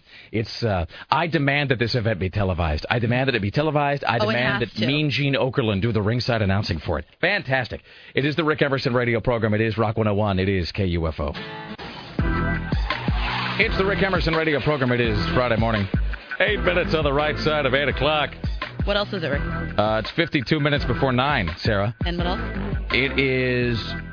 I was going to try working a Greenwich Mean Time joke here, but it didn't really come together for me. I don't really know what Greenwich Mean Time is. I mean, I know. I, I mean, I know what. Uh, I know in theory what it is, but like I couldn't tell how many hours ahead of us. Is that just the same thing as London time? Is I've Greenwich? never heard Greenwich Mean Time. Yes, you have. It's what they always use. Isn't like the gold standard of. Yeah, it's it's from the Greenwich Observatory in England. All right, it's eight hours ahead. So you know it's too late. I'll, I'll you know what? I'm going to work on this joke over the weekend, and then I'll do it on Monday. Then we'll all laugh uproariously, and then I'll play a clown noise. Working on the following stories at the news desk is Tim Riley. So, since the president decides to insult the handicapped, the Special Olympics have found someone to beat him bowling. I think it's fantastic, by the way, that it's a guy who bowls a 300. 300. So they're going to be bowling in the uh, White House bowling alley very soon. Meanwhile, a Salem mother faces charges after a four-year-old wandered the streets without her realizing it for some 17 hours. A thankless group of volunteers will attempt to stop violence on the max. They'll be unsuccessful. There'll be a special announcement at 9.30 this morning, says Sarah Dillon. Something about some professional soccer team coming to town. Here's the best part about this, by the way, is that during the break, Sarah's like, "Hey, so after the show, let's meet quickly because I want to get downtown to go see that Timbers press conference. They're having a big, uh, you know, to do." And Tim, who's been talking about this for the past three days, actually said, "What's it about?" So Well, I don't listen to myself. I I- just read what's put in front of me. I do believe it's about Right. Major League Soccer coming to our fair city, Tim Riley. Well, it's about time. It won't cost you a penny. That's good too. AIG executives who will soon face angry mobs arriving by tour buses to harass them at their Swank, Connecticut homes. Fantastic. A New York man is arrested for shooting a woman with an arrow. He says he was just target shooting. Rihanna's worried that Chris Brown's going to release their sex tape. Excellent. Let's welcome now to the Rick Emerson Show from geekinthecity.com, our good friend Aaron Duran. Hello, sir. Uh, hello. So I should say this first and foremost. Yeah, you I'm are all gimped up. You are double fisting it with the. Uh, you- what are those? Are those Like casts? brace What are they? Yeah, they're they're it's a wrist brace because I had surgery on Monday. So you had this uh, ca- carpal tunnel Yes. surgery or something? They said they were scraping out your the tendons. whitest of surgeries. So they. You said that they put a camera inside your arm. Well, I'm assuming there was since I got to see my own innards insides on the TV. That's cool. yeah, I asked and they said, "Well, we normally don't, but hey, watch it on the TV there. That's what we're using." And so is it a thing where they just? Uh, I mean, I don't know. I don't even know what carpal tunnel is. Like just like an inflammation or something. Yeah, it, it- tendons and things become inflamed and huge, and That's they- why I have this uh, That's why ergonomic Sarah has. That's a why good Sarah. keyboard. Yep. Yeah, Ah, see, okay. Sarah has a good HR that didn't spend two years getting them the correct equipment. All right. Those are only for ladies. Yes. so are these braces apparently. Uh, so you, how long do you have to wear those? Because you, I can't imagine you can do anything. Ninety days. Oh, have fun with that. Ninety days. You No ride X- your bike on with those? No, And no Xbox for you. no, no. Bike riding. I tried doing some uh, Left 4 Dead yesterday. Boy, that was just an exercise in futility. Okay, now- Ninety days. Hey. That's three months. And Yes, by the is. way, I'm it's just gonna be summer when you get those off. Yes, it is. Let's rub it in. Have fun sweating it out on those things. I'm going to make this observation. Incidentally, if you wonder what Aaron, he, it's like those fingerless bicycle gloves, but imagine if they were thick and stiff, and then they went all the way down to the middle of your forearm. Yeah, good times. Um, incidentally, I should say this that yesterday, uh, I don't know, last night around uh, maybe six, seven o'clock, I was uh, on uh, Yale Xbox Live, and I did in fact see that you were online as well. It did. Uh, it came on and it, It said, was probably Jen. You know, Geek in the City is online. So, well, does Jen have her own? Uh, her own. No, we login? share the one. Yeah. All right, okay. So I wondered about that because I think you'd mentioned that you were getting the surgery, and I was like, is that fool going to try to play Left 4 Dead with like, effed up wrists? I did yesterday. I was like, oh, because I haven't played in like three days, and you know that's that's like. Ooh. Yeah, no, I could just see you just shrieking every time you pull the trigger to try to put down a zombie. Well, I set up the different buttons. Here's where I'm just nerding out. I reconfigured the buttons so I could maybe play better. Oh, dude! No. So you have to know this. So Aaron comes over to my. Uh, Aaron I'd comes, like configuration two. Aaron comes over to my pad the other day because Aaron's. You have people over at your house. It wasn't Just to play Xbox. I mean, look, no offense. It wasn't my choice. Uh, Laura, Laura, invited, Laura invited Jen, Aaron's uh, uh, lovely wife, over, and they were having like some sort of ladies' coffee clutch, a sewing circle. Well, uh, you we have were, no idea what they have planned in the I, future. you know, I look, I, I, I recognize the fact that I, ba- I have been sort of assimilated. All right, you know what I mean? I, it, it, is- I've just been absorbed in there. I have become the Lucretius have of the. But so Aaron and I are at Battlestar Galactica, and then we, uh, you know, go back to my house in, in Laura and Jen are there, and they were like, "Hey, let's all play some Xbox," which is sort of like that's like the early 21st century version of the Bob and Carol and Ted and Alice thing, you know. Uh, Instead of uh, you know ending up on a round bed, we all end up clutching an Xbox controller. Ew, why'd you have to go there with that? So Aaron gets the second Xbox controller, and Aaron and I are going to play some Left 4 Dead in the living room. I swear to God, the first thing Aaron says is, "This configuration doesn't really work for me. I have to stop and rearrange all of your buttons. Hold on a second. and then I see him going to the customization screen because he's got some, he's got like his own special. I have a special setup. layout of the buttons, and he can't use my Xbox controller unless it's set to like Aaron's, uh, you know, special formula. Hey, have you headshotted a witch yet? Anyway, I'm just saying. Ah, yeah. Battlestar Galactica tonight. Yes. Oh, series geez. finale tonight. Now we should say, by the way, it starts early. It starts at nine. It starts early. It starts at nine o'clock. Um, doors are at eight. It's at the Bagdad Court and Fat Boy from Rock 101, this very fine radio station. The afternoon program. They're going to be there uh, tonight. Doors at eight. The show is at nine. It is a two-hour series finale. We should also note, uh, as a totally separate event.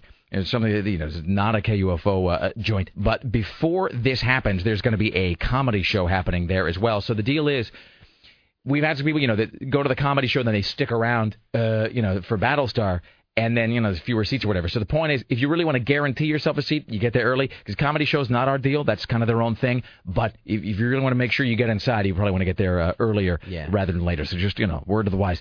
Uh, predictions, thoughts for tonight? Everyone's gonna die. it's Battlestar. The end. It's Battlestar. What's it gonna end with? A shiny planet with puppies and kittens and rainbows and warm cookies for all? I don't know. It's like they painted themselves into the bleak corner, so maybe it's going to end sort of you know Wizard of Here's Oz. Here's what style. has me concerned. Uh, about I don't know, like eight months ago, they interviewed Ronald. Now we're What? What? Look over there. Six. About about eight months ago, it, Ronald Moore gave an interview and you know talking about you know how do you wrap this up, blah blah blah, blah and he was kind of you know he wasn't giving any hints, but one of the last things he says was, but you know what? I was a real big fan of how The Sopranos ended. Yeah, that's great. That's comforting to hear. So I can look we look forward to sort endless frustration and then bloviating from critics about how it's genius. Yeah, you can yeah end with like Adama, you know, saying you know prepare for ramming speed. Black. we have no choice but to end. it's like, uh, I, Uh, they my got predictions, two hours though, to fix it though. I think uh, out of all the characters who are going to survive, uh, I think Baltar is going to survive the whole damn thing. Oh yeah, because he's so slimy. Maybe he deserves to be a survivor. Maybe he will end up surviving, but surviving by himself somewhere, totally isolated. Oh, yeah, yeah. You know, and I think it's it's, it's given to me that either Adama or Tigh, or maybe both of them, will go down with the ship. I mean, it's just such a classic. They it's an can't, yeah. archetypal end. You know, the man who goes down with the ship because Galactica, the ship is on. Spoilers, lol. Galactica, yeah, the ship is on its last legs and it's starting to go sort of poorly. And these are not spoilers. They sort of, you know, you, know, you find this Well, stuff the out series even and pieces. opened that way. The Galactica was going to be a museum. It was Yeah. the oldest Battlestar in the fleet. So, I mean, I'm imagining one of those guys is going to make the you know the last stand and will be with be with the old girl until she. well, they gone. have to because the only thing they love more than each other is the Galactica. Oh come on! It's Hi, that Sarah. army man. How you doing the- over there? So, Aaron, you saw a We are movie mates. this week, right? Yeah, you have the new uh, the review of the new Paul Rudd of uh, I Yeah, Love You Man. I love you, man. Is it good? No, It looks really bad. It it's doesn't not look that it's bad. It's just that uh, it's. I kind of jokingly call it like how long can Judd Apatow's coattails keep dragging other actors and writers along. Like that horrible mall cop movie that's coming out with Seth Rogen. Yeah, that's the thing, and, and that's what this kind of feels like. I mean, Paul Rudd's kind of funny. Um, it's hard to feel sorry for Paul Rudd's character because he's a real estate agent that just can't sell uh, the Incredible Hulk's five million dollar home to somebody.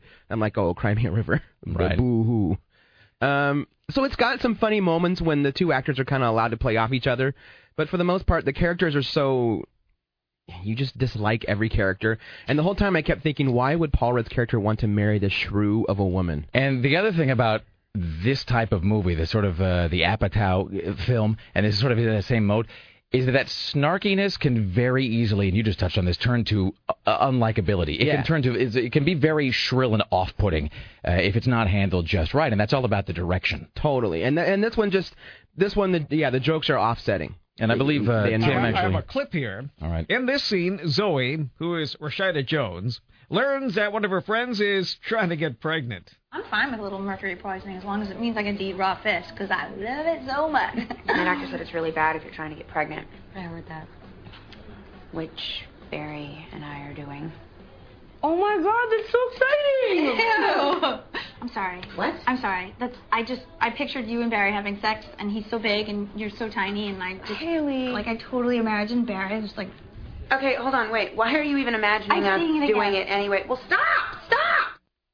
I don't that think I'm. sounds Yeah. see. wow. I don't think I'm ever going to see that. And by the way, that woman at the end saying "stop, stop," doesn't she sound a lot like that old news clip we used to have of the woman going like "stop, stop, you're spraying the baby"? Yeah, that's what I was thinking. Where the cops were like hosing down the kids at a They Chuck E. spraying the Cheese. baby. Yeah, there was a like, the, He was like, She was like like the cops came over macing all the kids that were in like the in the ball pit at the Chuck E. Cheese in Pennsylvania or something. Yeah. So, if you want kind of like a fun, you know, Apatow style comedy, believe it or not, go out and rent the unrated role models. Which actually, I have to say, Chris Paddock uh, actually just brought in the role models, Hilarious. the unrated role models DVD that I'm going to watch this weekend. I have not seen the unrated version, so I'm going to. It It's is- on my agenda. Yeah, it is dirty and and mean and yeah, that one. That's the one where they when they just kind of cut loose on that style of comedy and it worked. Excellent. What is uh, happening at geekinthecity.com? Uh, GeekStar.com, the new show is up. Uh, everyone who reviewed a film this week was either stuck with the Portland death flu or sent out of town by their jobs. And in this economy, you do not tell your boss no. Sure.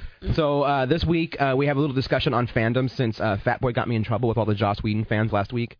I've been just hit and just hammered with um, brown coats No, you know, you- asking for my You cross the you cross the Whedon fans. They just uh, they go nuts. I mean, they're all kind of bonkers. Well, so I with. poked at him a little bit more this week, so it'll be good. Yeah, I was talking to somebody about the about Dollhouse. Uh, it was our, our friend Cheryl, and she's like, "Are you watching the new you know the new Dollhouse?" And I was like, "No, no, no one is. No. No, you, are you are you high? course no, not. of course not." and you know, I got a long lecture about Joss Whedon and how I need to support all of his uh, all of his projects. Yeah. And then she noted, she's like, "You really have to support Joss Whedon." I said, "Where'd you see?" She goes, "On Hulu." So I mean, which I which I don't think actually helps that guy at all. So, Yeah. And then also, uh, yeah, this Sunday is a CBS Radio Theater. That's right. Uh, Preludes Part Two. It is Yes. the the second half of a two part AZ episode. And it is titled No Mercy. And so uh, it, that is uh, AZ, part of CBS Radio Theater, which airs this coming Sunday at 6 p.m. on our sister station, AM 970 The Talker. Tim Riley? Yes. What can I do for you? We're gonna do the or do we have to? Are we? Do we need to get caught up here? no, no, no. I'm we're gonna do the- um the Oh, let's do this. We'll uh, get caught up here, and around the corner, we will take a look at. Uh, we'll just take a brief overview of some series finales from years past. We will also have an encore presentation of our interview with Barry Boschelli, who is the childhood friend of John Wayne Gacy, and Facebook status poetry. That is all ahead. It's the Rick Emerson Show on Rock 101 KUFO.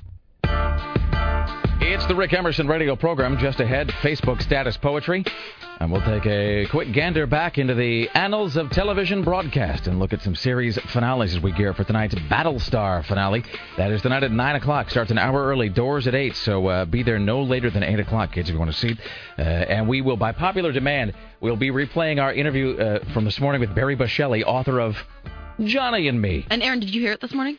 No, because I was in the shower at the time, so I'm going to hear the rebroadcast. It's It was amazing. it's quite something. Um, I haven't laughed that much in a long it was. It's like five seconds out of the gate we realized it was going to be fantastic. So you'll get to uh, hear that here. I know in when Rick a, was uh, doubting for a second, there's like, I don't know, should we cancel on the Gacy guy? Because Richie How described can we him top as, Adam West? Richie described him as being kind of a codger, and I was like, well, you know, how do you mean? He's like, well, too much information. He's like, he over answers the questions, and I thought, well, I don't know, but it was in this glorious Grandpa Simpson onion on the belt kind of, kind Oh, of way. nice, so, yeah. excellent. Let's pay a quick visit to Tim Riley at the news desk.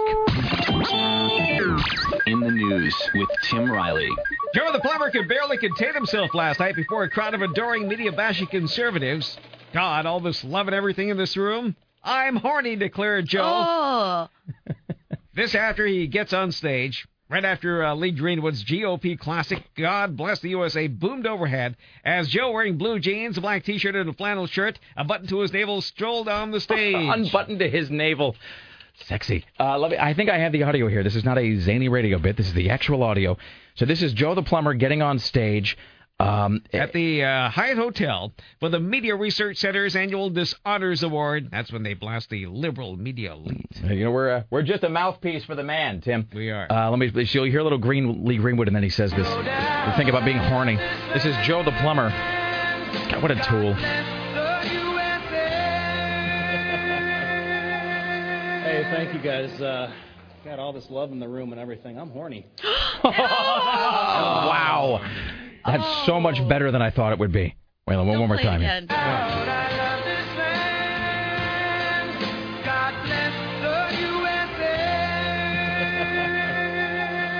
Hey, thank you guys. Uh, got all this love in the room and everything. I'm horny. yeah. Shudder.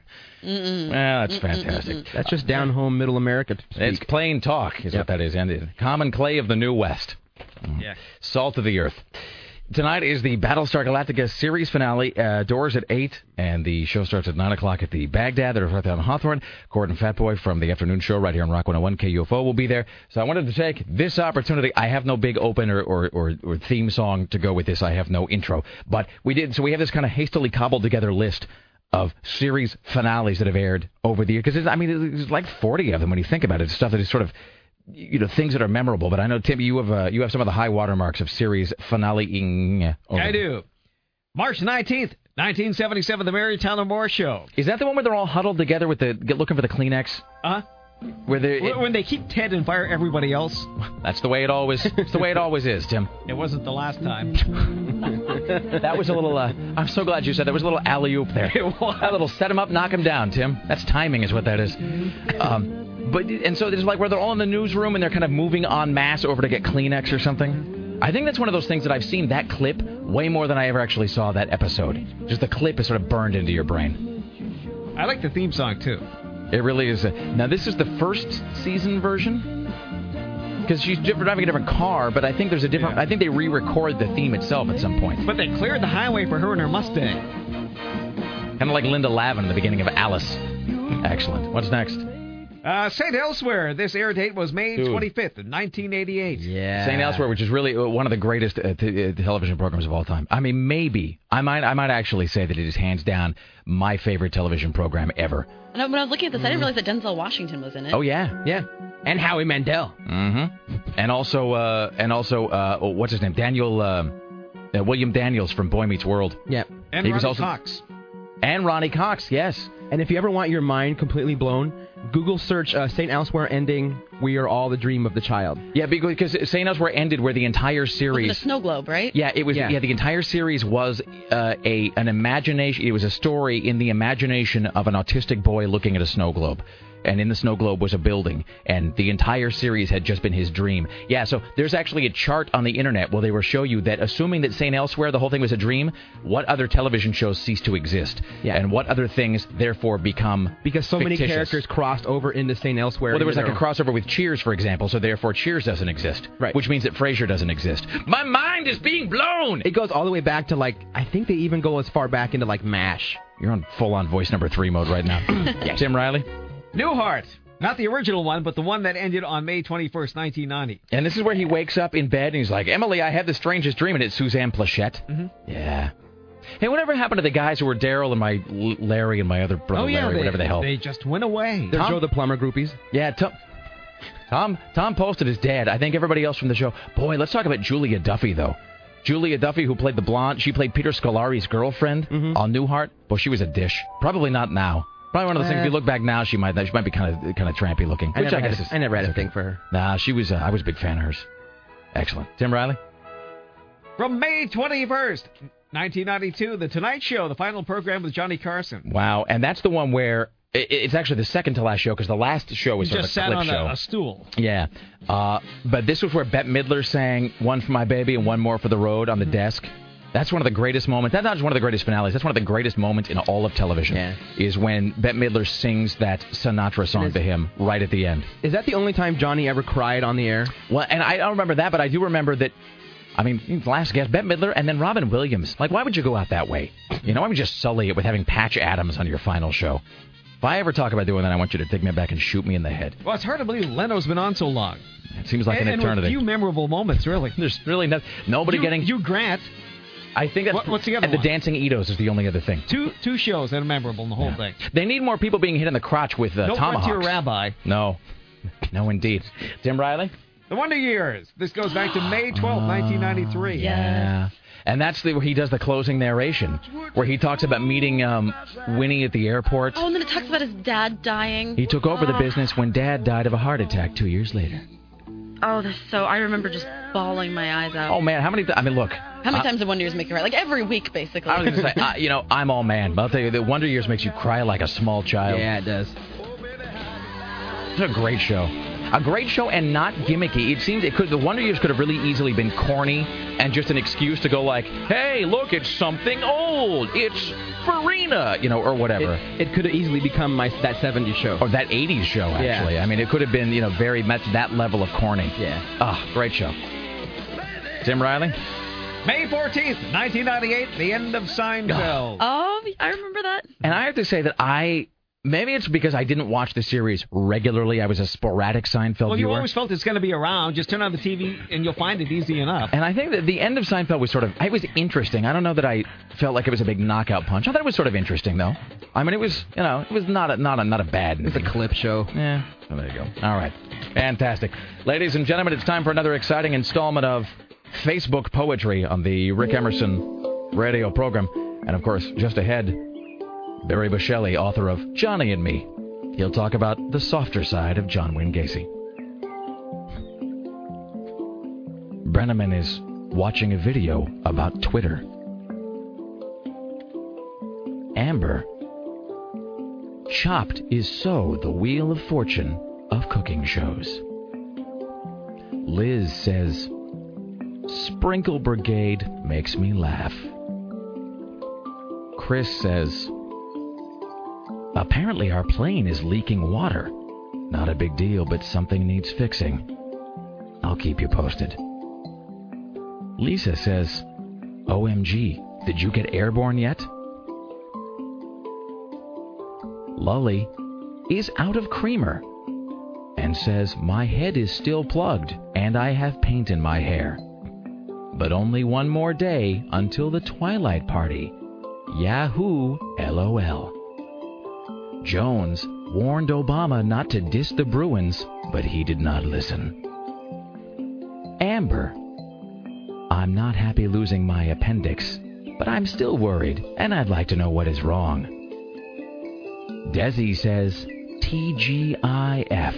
Have a long workday ahead of me. Excited to be leaving tomorrow for Vegas, baby. You ready, Shelby and Mecca? Get your game face on like donkey. Lloyd is taking it to the limit. What do you have to lose? Mistress Isabel's sycophantic vamp is 30. Mike is full of energy. Macaroni and Cheese is getting her driver's license today. Kermit Lover is pulling up her bootstraps. Kind of. This has been Facebook Status Poetry on The Rick Emerson Show. I think it's because I told him that was amusing, which it is, by the way. It is amusing.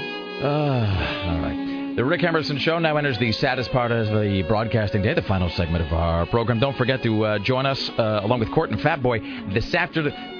Join Cort and Fatboy. We'll also be there, but it's you know they're there. But we're, we're going to be there for a Battlestar Galactica tonight. It's the series finale. Now the show starts at nine. Doors are at eight. It is at the Bagdad, no cost, but you got to be there early, especially because there's uh, those other folks doing a comedy show beforehand. So we want to thank CNN radio correspondents Lisa Desjardins as well as Jim Roope. Um, we also want to thank uh, Brian Wheat from Tesla joining us today, Aaron Duran from GeekInTheCity.com, and uh, we want to thank Barry Boschelli, author of Johnny and Me, a childhood spent with John Wayne Gacy. We'll be well, on. Here in just a minute. We'll encore that in uh, just one second. Tim Riley, what were the biggest stories of today? Well, the president insults the disabled, and they found one to beat them bowling. AIG executives will soon face angry mobs arriving by tour buses to harass them at their Swank, Connecticut homes. And Rihanna's worried that Chris Brown will release their sex tape. Has anybody done the obligatory parody like Rihanna, the Fleetwood Mac? That's I what don't I was thinking. And then just a lot of like "Kuh" in That's the not background. a real name.